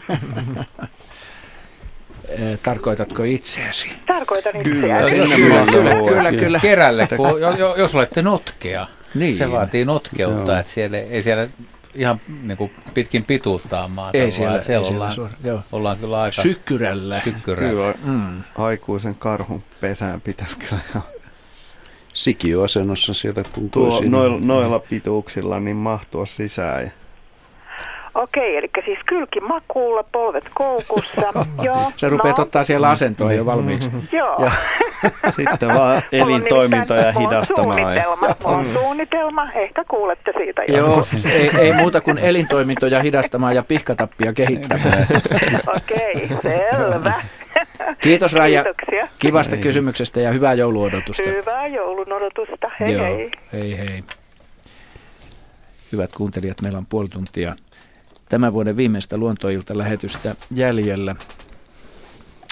Ja seuraava soittajahan meillä on linjalla Ossi Taivalkoskelta soittaa meille. Moi Ossi. Terve. Terve. Mitäs haluat meiltä kysyä? No kun minulla on ollut tuossa pihalla semmoinen talvi, lin, talvilintujen ruokintapaikka – ja minä olen niitä seuraillut siinä. Niin minulla on semmoinen kysymys, että saako niille tiaisille ja linnuille niin syöttää tuota, tuommoista tavallista leipää? Että onko se liian suolasta niille vai jotain? Hyvä kysymys, Ossi. Juha saanko, Laaksonen saanko vastaa. mä antaa tämmöisen luvan? Kyllä, jos mä sanon, että saa syöttää, niin onko se nyt sitten tarpeeksi hyvä lupa, mutta, mutta kyllä, kyllä mun mielestä kotimaista ja Suomessa myytyy leipää voi ihan, ihan niin kuin huoletta itse asiassa tarjota. Että. Mm, niin se ei kuitenkaan niin paljon suolaa ole. Meinaatko mm. Juha, että sitä voi antaa niin kuin ihan, ihan pel- pelkkää esimerkiksi leipää, ettei vaan niin kuin muun linturuuan ohessa? Kyllä Tarkoitan, että kannattaa sit... tietysti antaa muutakin ravintoa, no niin. kun ei kaikki linnut tykkää varmaan mm. leivästä, mutta ja murentaa se... sitä vaan siihen ja jos se nyt vähän suolaa on, niin tuota, sit lintu joutuu joutuu hoitamaan nesteytyksen. No, Henry sen sanoi tässä. Onko Juha vaalealeipä parempaa antaa kuin leipä tiaisille? Sä et itsekään muuten muistaakseni syö vaaleita leipää en ollenkaan. Syö. Sä syöt niin kuin kunnon ruisleipää. Kyllä. Ja oot vahva kuin karhu mutta vähän isompi kuin tiainen. Mä luulen, mä luulen että siis vaalea leipä tekee kauppansa paremmin, mutta mm. siis se on hötöä. Että se, se ei ole ravintoarvoltaan kunnolla. Niin, niin, se on energiaa. Siitä tulee hiilareita. No, mutta se on nopeita mm. hiilareita. No, Silloin joutuu syömään. Ei se auta illalla ennen nukkumaan meillä, kun menee. Mutta että tässä on hyvä, hyvä testi sitten laittaa vähän leivänmuruja ja pähkinöitä ja aurinkokasiimenia ja katsoa, että mikä kelpaa linnuille. Ja... Mutta jos esimerkiksi punarinta jää niin. talvehtimaan, mä muistan ne ensimmäiset punarinat, emme keksitty niille mitään ruokaa, niin kyllä me murennettiin tuommoista vaaleita leipää ja annettiin ja ne kävi syömässä leivänmuruja. Ossi, Minkäla- ootko sä minkälaisella leivällä ruokkinut tiaisia vai onko sä ruokkinut niitä vielä ollenkaan? No en minä ole ruokkinut vielä ollenkaan, mutta mä oon tuota auringonkukasiemeniä antanut. Joo, Joo, se on hyvä. Mä kyllä suosittelen, että annat sekaisin molempia, mm. niin, niin silloin asiat menee hyvin. Niin. Joo. Eli... Vanhat, vanhat leivät voi laittaa kyllä hyötykäyttöön, että ei tarvii poiskaan heittää. Et linnu, niin, linnuille jos, vaan, jos, on, joo, jos jää jäljelle. Jos jää vanhoja leivänkannikoita, mm. että niitä ei enää ihmissuu kehtaa syödä, niin tiaisille niitä voi antaa. Kun ei ihan hirveässä homeessa on. Niin homeista leipää, se on ihan hyvä huomio, Joo. mikä Jaska sanoi, että, että home, homeet pois. Että semmoista. Ja sitten jos on, on tota lämpimiä jaksoja, se leipä ei siitä jostain syystä häviä, niin sehän homehtuu maassa sitten. Sitten se pitää, Joo, pitää talviruokinta... varsinkin tuommoinen.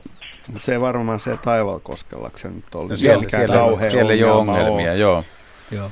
Onks, onko teillä Ossi lunta jo Taivalkoskella? On täällä lunta. Joo. Ja muutama kymmenen senttiä. Joo, että melkein hiihtämään Täällä jo ollaan vähän kateellisia nyt kyllä. niin. Joo. Kiitos Ossi soitosta ja oikein kivaa jouluodotusta ja kivaa joulua. Joo, kiitos. Moikka. Moi moi. Heippa. Moi, Moikka. Moikka. Moi. Okei. Ja otetaan tähän väliin kommentti kuuntelijalta Kari Jarvan Salo Muoniosta kommentoi kaakkuriasiaa. Muonion Orasjärvellä 78 kaakkurin parvi lokakuun lopulla. Öm, ensimmäistä kertaa ikinä havainto näin isosta parvesta. Eli että siis järvessä tämä parvi voi olla näinkin. Joo. Joo, siis ilma, Joo. ilman muuta, siis on Joo. iso parvi, niin siis siinä on muuttavia lintuja, ne siellä on kaikki pesinyt ja ne on pysähtynyt jossain. Ja ei tätä nyt mahdottomaksi sanottu, mutta tuntuu niin kuin... Mutta siis koko, ilmassa muutolla, niin mie- se Mielenkiintoisen niin iso, iso parvi kyllä Joo. Suomen puolella. Että, tota, oh. yllä, yllättävä havainto. Joo. Siis varsinkin tämä sadanlinnun parvi, mitä, mistä tuli soita. Ehdottomasti. Kiitämme Karja tästä kommentista. Jäikun seuraava soittaja vaan rohkeasti ääneen Jorma Lammensalo. Hyvää iltaa. Terve, terve. No, Terve. Soitat Nastolasta niinkö? Soitan tästä Lahden Vesijärven Okei, okay, okei. Okay. Mutta eikö se ole Nastolasta? Minä? Niin. Nastolasta? Ei, joku Suomen en, tuottaja. En, en, kyllä. Kyllä Asko Hautaa. Asko, Asko, Asko joka hymäile, hymyilee tuolta lasin joo, takaa, niin hän, tuolta ja hän on Nastolasta. peukuttaa tuolta. Joo. Asko hautaa on, on Nastolasta. Niin Me... joo, meni, äänet, meni äänet sekaisin. Tämän ohjelman tuottaja.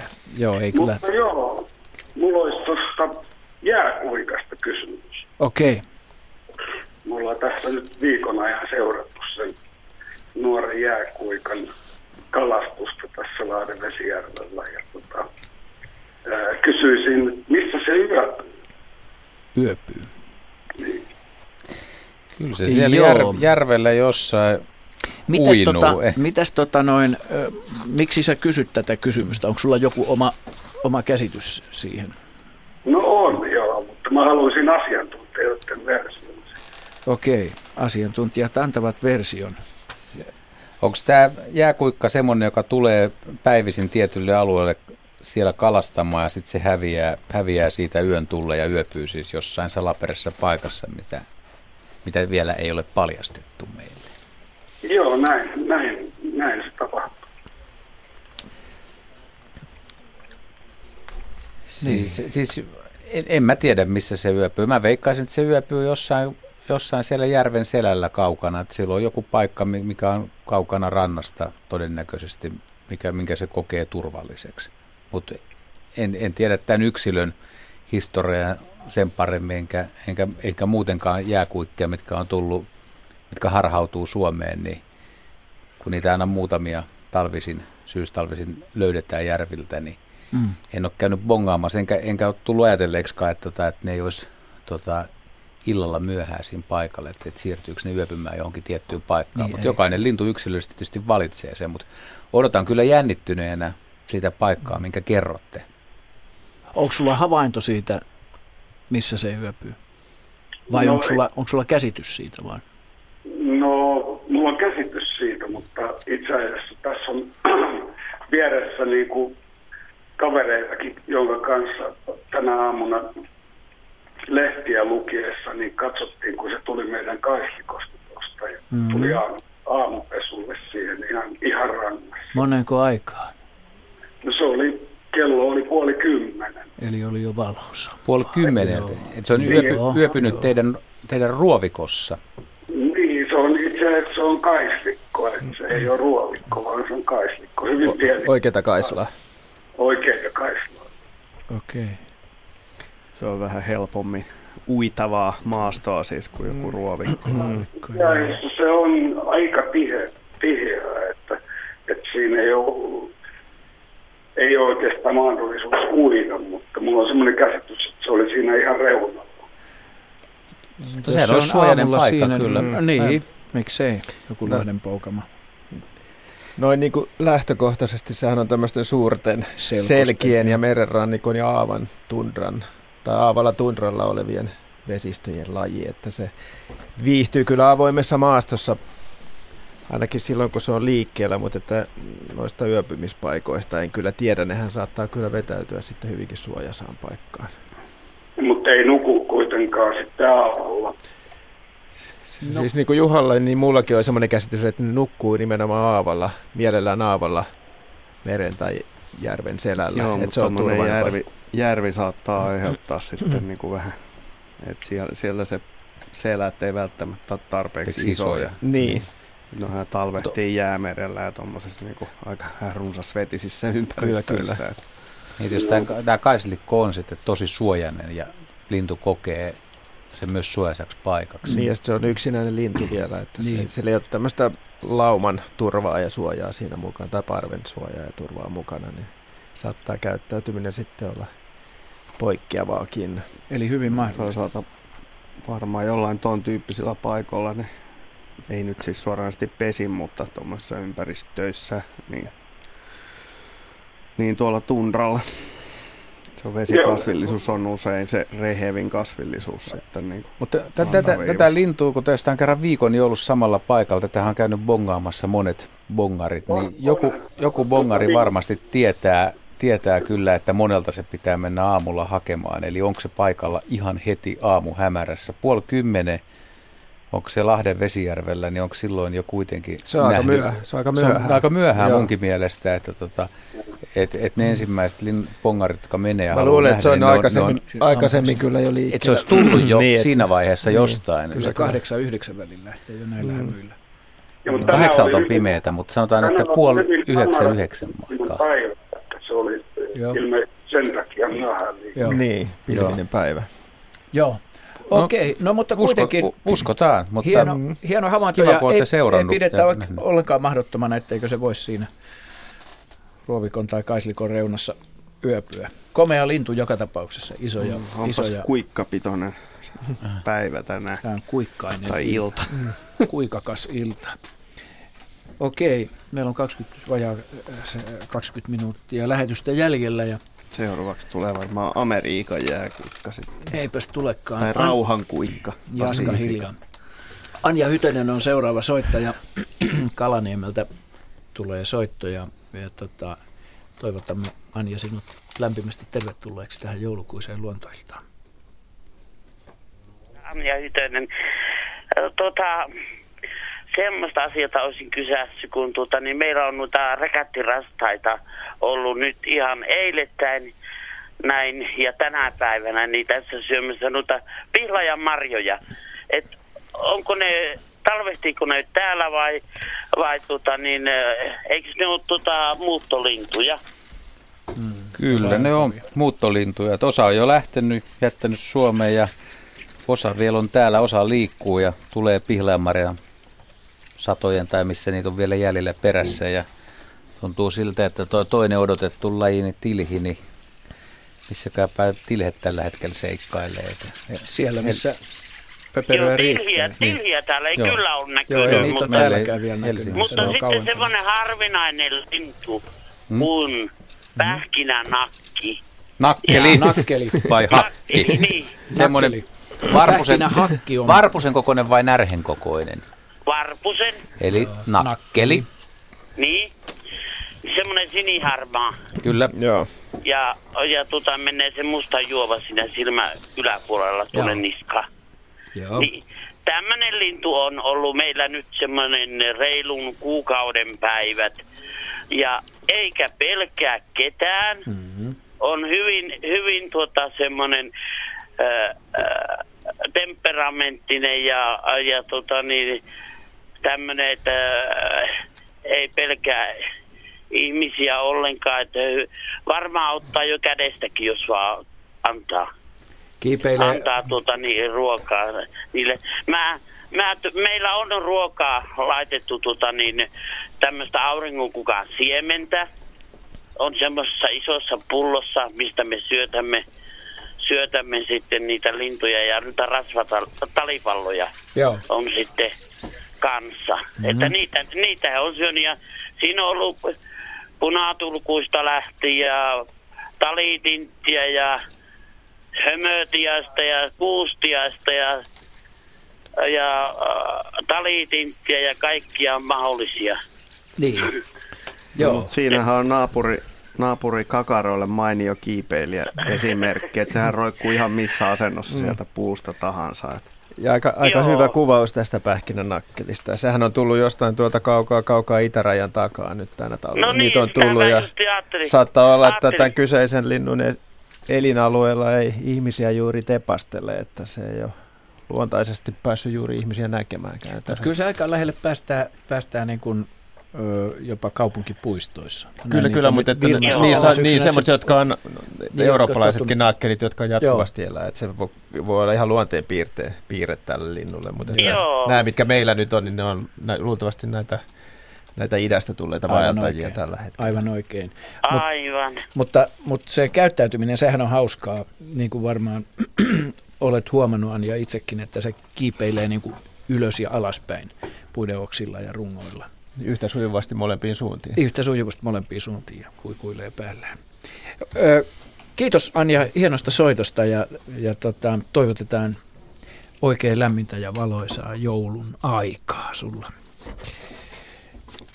Ja hyvät Radio Suomen kuuntelijat, kello on varttia vaille kahdeksan. Sen verran meillä on myöskin lähetysaikaa jäljellä.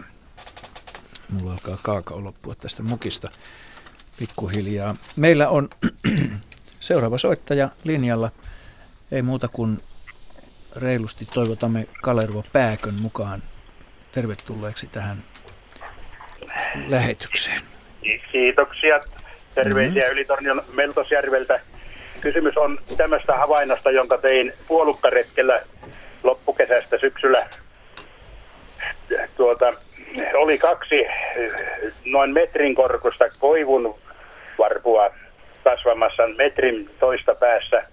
Ja ihan niiden latvas, latvan yhdessä sitten hämähäkin seitti. Ja tuota, se oli niin kiristetty, että ne kummatkin varvut taivu, taipu sentin pari.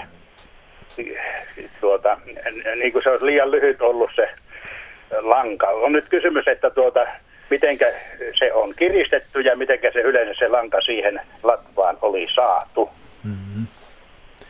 Jaakko Kulberi antaa vastauksen tähän. Joo, hämähäkit, hämähäkit yleensä tekee tuommoiset etätyöt siten, että ne tuulen suunnasta laskee Joo. lentoon. Tota niin. Purjehtivat itse sillä. Ei, ei ne purehdi, vaan ne laskee seittiä ilmaa ja odottaa, että se tarttuu matkan päässä toiseen ja sen jälkeen se, se tota niin, tepastelee sitä lankaa pitkin toiseen paikkaan ja vetää sitten lisää seittiä, vahvistaa sen niin kuin, tau, yleensä tulevan verkon niin kuin yläpaunan niin paremmaksi ja se ihan kylmän viileästi kiristää sen niin kuin kävelemällä ees taas siinä. Ja Jaha, jaha se taitaa sen, te- taitaa sen tehdä. Se on, tai siis hämähäkit ovat varsin sanotaanko näin, että ne ovat jopa ammattilaista parempia tällä alalla. Että niillä on sen verran hyvä peruskoulutus ollut viimeiset sata miljoonaa vuotta, että no tai pari sataa miljoonaa ainakin. Ja, seit, ja seittihän on vahva kuin mikä. Joo, se on vastaavan kokoista teräslankaa reilusti vahvempaa. Että. Joo, luja piti olla, kun se tietenkin on tuulikin niitä puita puistellut ja varmaan se ai vasta oli siihen laitettu, koska siinä ei mitään muuta ollut kuin tämä selkä, selkälanka vasta. Että. Joo, se voi, että siinä on hommat jäänyt keskenkin, että yleensä ne on jo aamusta valmiina. Että. No niin. Devonikaudella 350 miljoonaa vuotta mm. sitten. Treenit on ollut pitkät ja antoiset. Joo, ja en tiedä, että missä vaiheessa se verkon veivaaminen alkoi, mutta, se, jossain siinä varmaan. Eikö tämä materia Kevlari ole jonkinlainen seitin, seitin mallista tehty? Nyt, nyt tuli mulle uutta tosiaankin, että se laskee sen, ettei se itse purjehdi sen matkassa tuota.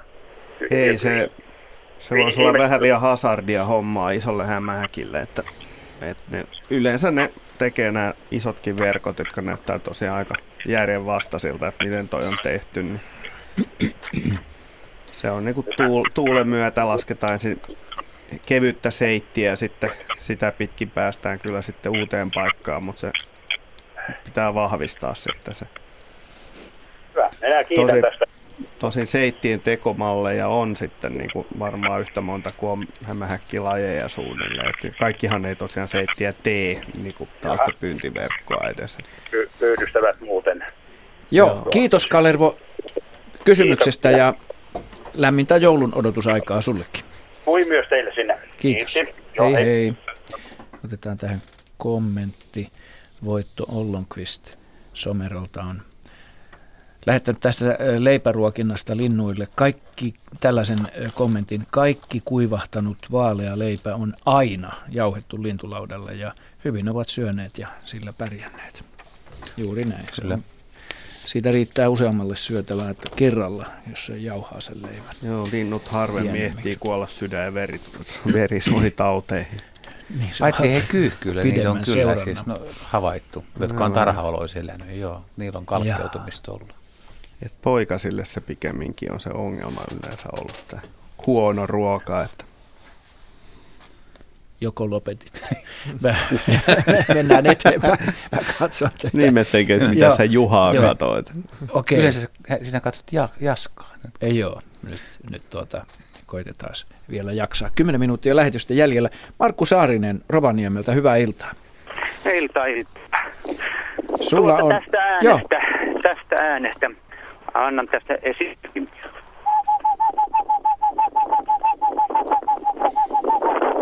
Helmipöllö. Joo, helmipöllö oli, joo. Ei, varpuspöllö se ei ollut, sen mä, sen mä tiedän. Tuo, jos on nopeasta, niin se, se on, sit se on hiiripöllö. Hiiripöllö, tarkoitin hiiripöllö, niin. joo. Mm. Anteeksi. Niin tuota, viime, viime Nyt vuonna... On helmipöllö. Nyt on helmipöllö äänessä täällä taustalla. No aika lailla.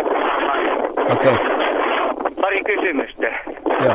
Sillä olla tota, ää, sävellaji vähän korkeampi alussa ja sitten laskea? No tämä ei ole kuitenkaan... Tämä on hiiripöllö. Tämä on hiiripöllö. Tämä on hiiripöllö. Joo, kyllä se helmipöllö sitten on. Okei. Okay. Niin tuota, joulukuussa Tapanin päivänä viime vuonna ensimmäisen kerran nyt Markku, tuota... Markku, Markku, Markku, hetkinen. Siellä ilmeisesti, ootko kauhean tuulisessa paikassa? Olen jo, olen. Vo, voitko löytää sellaisen paikan, tästä on kauhean vaikea saada selvää sun puheesta, kun se tuuli käy siihen, se käy siihen puhelimeen. Et jos sä löydät joku suojan tai laitat kämmenen siihen suojaksi, niin me kuullaan, no niin, mitä sä puhut. kämmenellä yritetään. Nyt kuuluu paremmin. Hyvä. Kiitos, no niin. kiitos. Niin, Tapanin päivänä ensimmäisen kerran kuulin aivan selvästi ja äh, laulun hämärällä aamullakin vielä aamuhämärissä lauloja ja sitten tuota, uuteen vuoteen saakka rakenttiammun töihin lopetti ja piti päivän tauon ja aloitti uudestaan. Ja sitten nyt tänä vuonna 28. päivä marraskuuta kuulin ensimmäisen kerran ja pari päivää on laulanut ja tuota, ajattelin, että olisi voinut vaikka tässä mutta en ole nyt sillä paikalla, missä se on, että laulan, laulemassa, enkä tiedä sitten laulasko. Eikö ole vähän maailmankirjat sekaisin, kun näin aikaisin aloittaa pöllöt puputuksen? Kyllä koiraat pitää, Joo. niillä on tapana pitää, jos niillä on hyvä kolo, hyvä reviiri, niin ne, ne kyllä koiraspöllöt, helminpöllötkin pitää siitä huolta ja ne saattaa intoutua linnuilla. Pöllöillä on syyssoidin, että, että kyllä ne vähän so, syksylläkin puputtelee ja mm. tavallaan sillä antaa ilmi, että, että täällä, on, täällä on koti varattu ja tästä pidetään huolta. Mutta se on totta, että se varsinainen kevätsoidin alkaa kyllä vasta myöhemmin sitten. Joo. Nyt täytyy sanoa, että nyt, nyt ei kyllä kuulu enää oikeastaan menee, menee tuonne tuulen puolelle. Että, että kiitos Markku kysymyksestä ja lajihan selvisi. Ja si- hyvä, Siinähän hyvä, Markku tuota, kysyi, että voiko se olla niin kuin se sävellaji laskeva tai nouseva, niin toki sehän on usein mm. helmipölyllä just semmoinen mm. nouseva mun mielestä, että se aloittaa vähän niin kuin että pikkasen niin kuin semmoinen nouseva, nouseva sävel siinä puputuksessa on. Ennen kuin se happi pitää, loppuu. Ennen kuin happi loppuu. Näin se menee. Mä Joo. ilahtuneena panin merkille, että Marokossa oli jo lehtopöllön syyssoidin käynnissä. Sekä koiraat että naarat piti mekkalaa. Ja Milloin? Toissa viikolla. Okei. Hyvä. Tämä on talvisoidinta. Koitetaan nyt pysyä kuitenkin Suomen rajojen sisäpuolella tässä Kiitos Jaska hienosta havainnosta. Hyvät äh, Luontosuomen äh, luontoillan kuuntelijat, meillä on kuusi minuuttia runsaat sellaiset lähetysaikaa jäljellä ja, ja tota, me ehditään ainakin yksi soitto vielä ottaa tähän lähetykseen mukaan. Nummelasta meille soittaa Tarmo Maaronen. Terve Tarmo. No terve, terve. Mulla on tuossa pientä tarinan tynkää. Mä ajattelin, että vaikka teillä näitä kysymyksiä tänään onkin hienoja ollut siellä, niin mä ajattelin, että ehkä tähän loppuun sopisi semmoinen pieni lasi kautta varistarina. Että Aivan itse... mahtavasti sopii. Hyvä. Antaa tulla vaan. Tuota, tuota lasimestari ja puhaltelee lasia tuolla Fiskarissa omissa työtiloissa ja kesällähän nuo lasihytit on aina hirvittävän kuumia ja meillähän on tietysti ikkunat ja ovet siellä auki ja Pääskyset pyrkii aina sitten tietysti pesää tekemään, nehän on taitavia lentäjiä, niin pyrkivät lentää sinne sisälle. Ja me ollaan kehitetty sitten semmoinen keino, että ollaan rakennettu, taka puhallettu tämmöisiä lasikotkia ja muita petoeläimiä sinne ikkunalaudalle, niin ne on pitänyt pääskyset hyvin loitolla sieltä. Mutta sitten viime kesänä mä istuin siellä toimistokopissa perillä ja sitten rupesi kuuluu jotain ihan ihmeellistä ääntä. En tunnistanut laisinkaan sitä linnun ääneksi ja se oli hirvittävää mekkalaa. Ja tuli siinä sitten paikalle härissäni, että mitä täällä oikein tapahtuu. Ja katsoin, että semmoinen valtava varis oli ilmestynyt sinne ikkunalausalle ja se äänteli tälle lasikotkalle. En ollut varma, että oliko se sille vihainen vai yrittikö se kosiskella sitä, mutta se piti todella omituista ääntä. Ja tietysti sitten siinä ajattelin, kun katselin sitä vähän aikaa ihmeessä, että nythän se täytyy räpsästä kuvamoisesta. Ja justiinsa kun sain kännykkää latinkin ja sopivalle kohdalle, niin varjes katsoi, että nyt paranee lähteä menemään. Ja tämä itse asiassa uusiutui pari-kolme kertaa siinä kesän aikana. Ja vai jäi vähän askarruttaa, että olisiko siinä ollut joku reviirihomma kyseessä vai vai oliko vaan mahdollisesti ihastunut tähän loistavaan lasiveistokseen, mikä tietysti kertoisi lasimestarin taidoista? Tota, se siis ainoastaan äänteli. Oliko siinä käytöksessä mitään sellaista, mistä sä päättelit, että se voisi suhtautua siihen ikään kuin reviiriuhkana?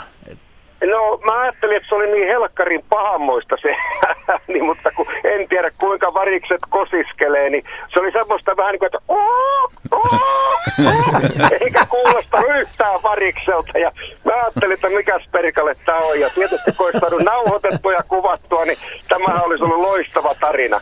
Mutta, tämä on loistava tarina jo nyt, Tarmo. Joo, kiva. Kiva. Joo. Tota noin, niin mutta en, en aikonut edes kysyä teiltä, että kumpaa se yritti tehdä, koska todennäköisesti ette ole havainnut lasikotkien kanssa tapaamisia kovasti. Mä luulen, että se olisi kyllä käynyt varmaan kimppuun, jos sillä olisi ollut jotain antipatioita. Joo. No, se, sel- niin, selkeästi ihastunut hyvin tehtyyn veistokseen. Mm. Eikö kyllä ihmeessä. Kyllä mä, kyllä mä positiona ton, ton Vai appointment korvus. Tällaista ei ole kotikulmilla aikaisemmin Hän oli haltioissaan, joo. Kyllä. Joo, tässä, tähän liittyy mutta sitten semmoinen pieni jatko, että sitä en tiedä, kun puhuitte, että kävisi päälle. Niin sitten siinä jossain vaiheessa kesää, niin se oli pudonnut sieltä ikkunalaudalta se kotka ja siitä oli mennyt siipi poikki. Aha. Mutta mä en tiedä, oliko tämä variksen aiheuttamat. Voihan olla, että se oli sitten todennut, että nyt se on siipirikko, että nyt siitä ei ole enää uhkaa. Taikka sitten ehkä se on yrittänyt lähennellä sitä ja todennut melko kovaksi tyypiksi. Aivan oikein. Me epäilisin Hei. enemminkin sen variksen vaimoa. Kiitos Tarmo. Meillä rupeaa lähetysaika loppumaan tässä. Kiitos Tarmo erittäin hauskasta, hauskasta ja kivasta havainnosta. Hyvät kuuntelijat, meillä on tässä vajaa kolme minuuttia lähetysaikaa. Ja ruvetaan jäljellä ruvetaan lopettelemaan tätä lähetystä. Voitaisiin ottaa tähän viimeisenä tämmöinen kuvallinen kysymys, joka löytyy sieltä Radio Suomen etusivuilta.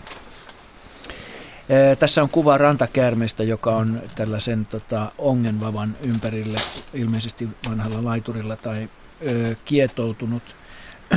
Sen on lähettänyt Ismo Mikkonen Savonlinnasta ja Käärme terveisen ja kuvan ohessa hän lähettää tällaisen tekstin. Liitteenä lähetän 22. elokuuta tänä vuonna ottamani valokuvan rantakäärmeen rajusta rakastumisesta onkin vapaani. Kahtena peräkkäisenä päivänä tuo käärme rakasteli tai ainakin ahdisteli omistamaani ongevapaa, jonka olin jättänyt huolettomasti, mutta koukku tiukasti kiinnitettynä vavan tyvipää, niin kuin tietysti pitääkin. Aikaisempina aikoina rantakäärmeet eivät ole tavoitelleet tuota kovana jököttävää vapaa, vaan nytpä kahdesta käärmeestä toinen iski silmänsä kalastusvälineeseeni. Aurinkoisina päivinä tuo kuumeinen käärme kietoi, on, kietoi ongenvavan tiukkaan syleilyynsä. Kävin rannalla sopivan matkan päästä katselemassa lempivää noin metrimittaista yksilöä, joka on viihtynyt mökkirannassamme koko kesän. Nyt kun talvi on aluillaan, voi vain muistella käärmeellistä rakkautta, joka periytynee Edenistä saakka. Että missäkö suomalaisessa kolkassa tuollaista rakastelua käärmeet harrastavat? Oravin suunnalla Linnasaaren kansallispuiston laitamilla. Näin siis Savonlinnasta käärme terveisin Ismo Mikkonen.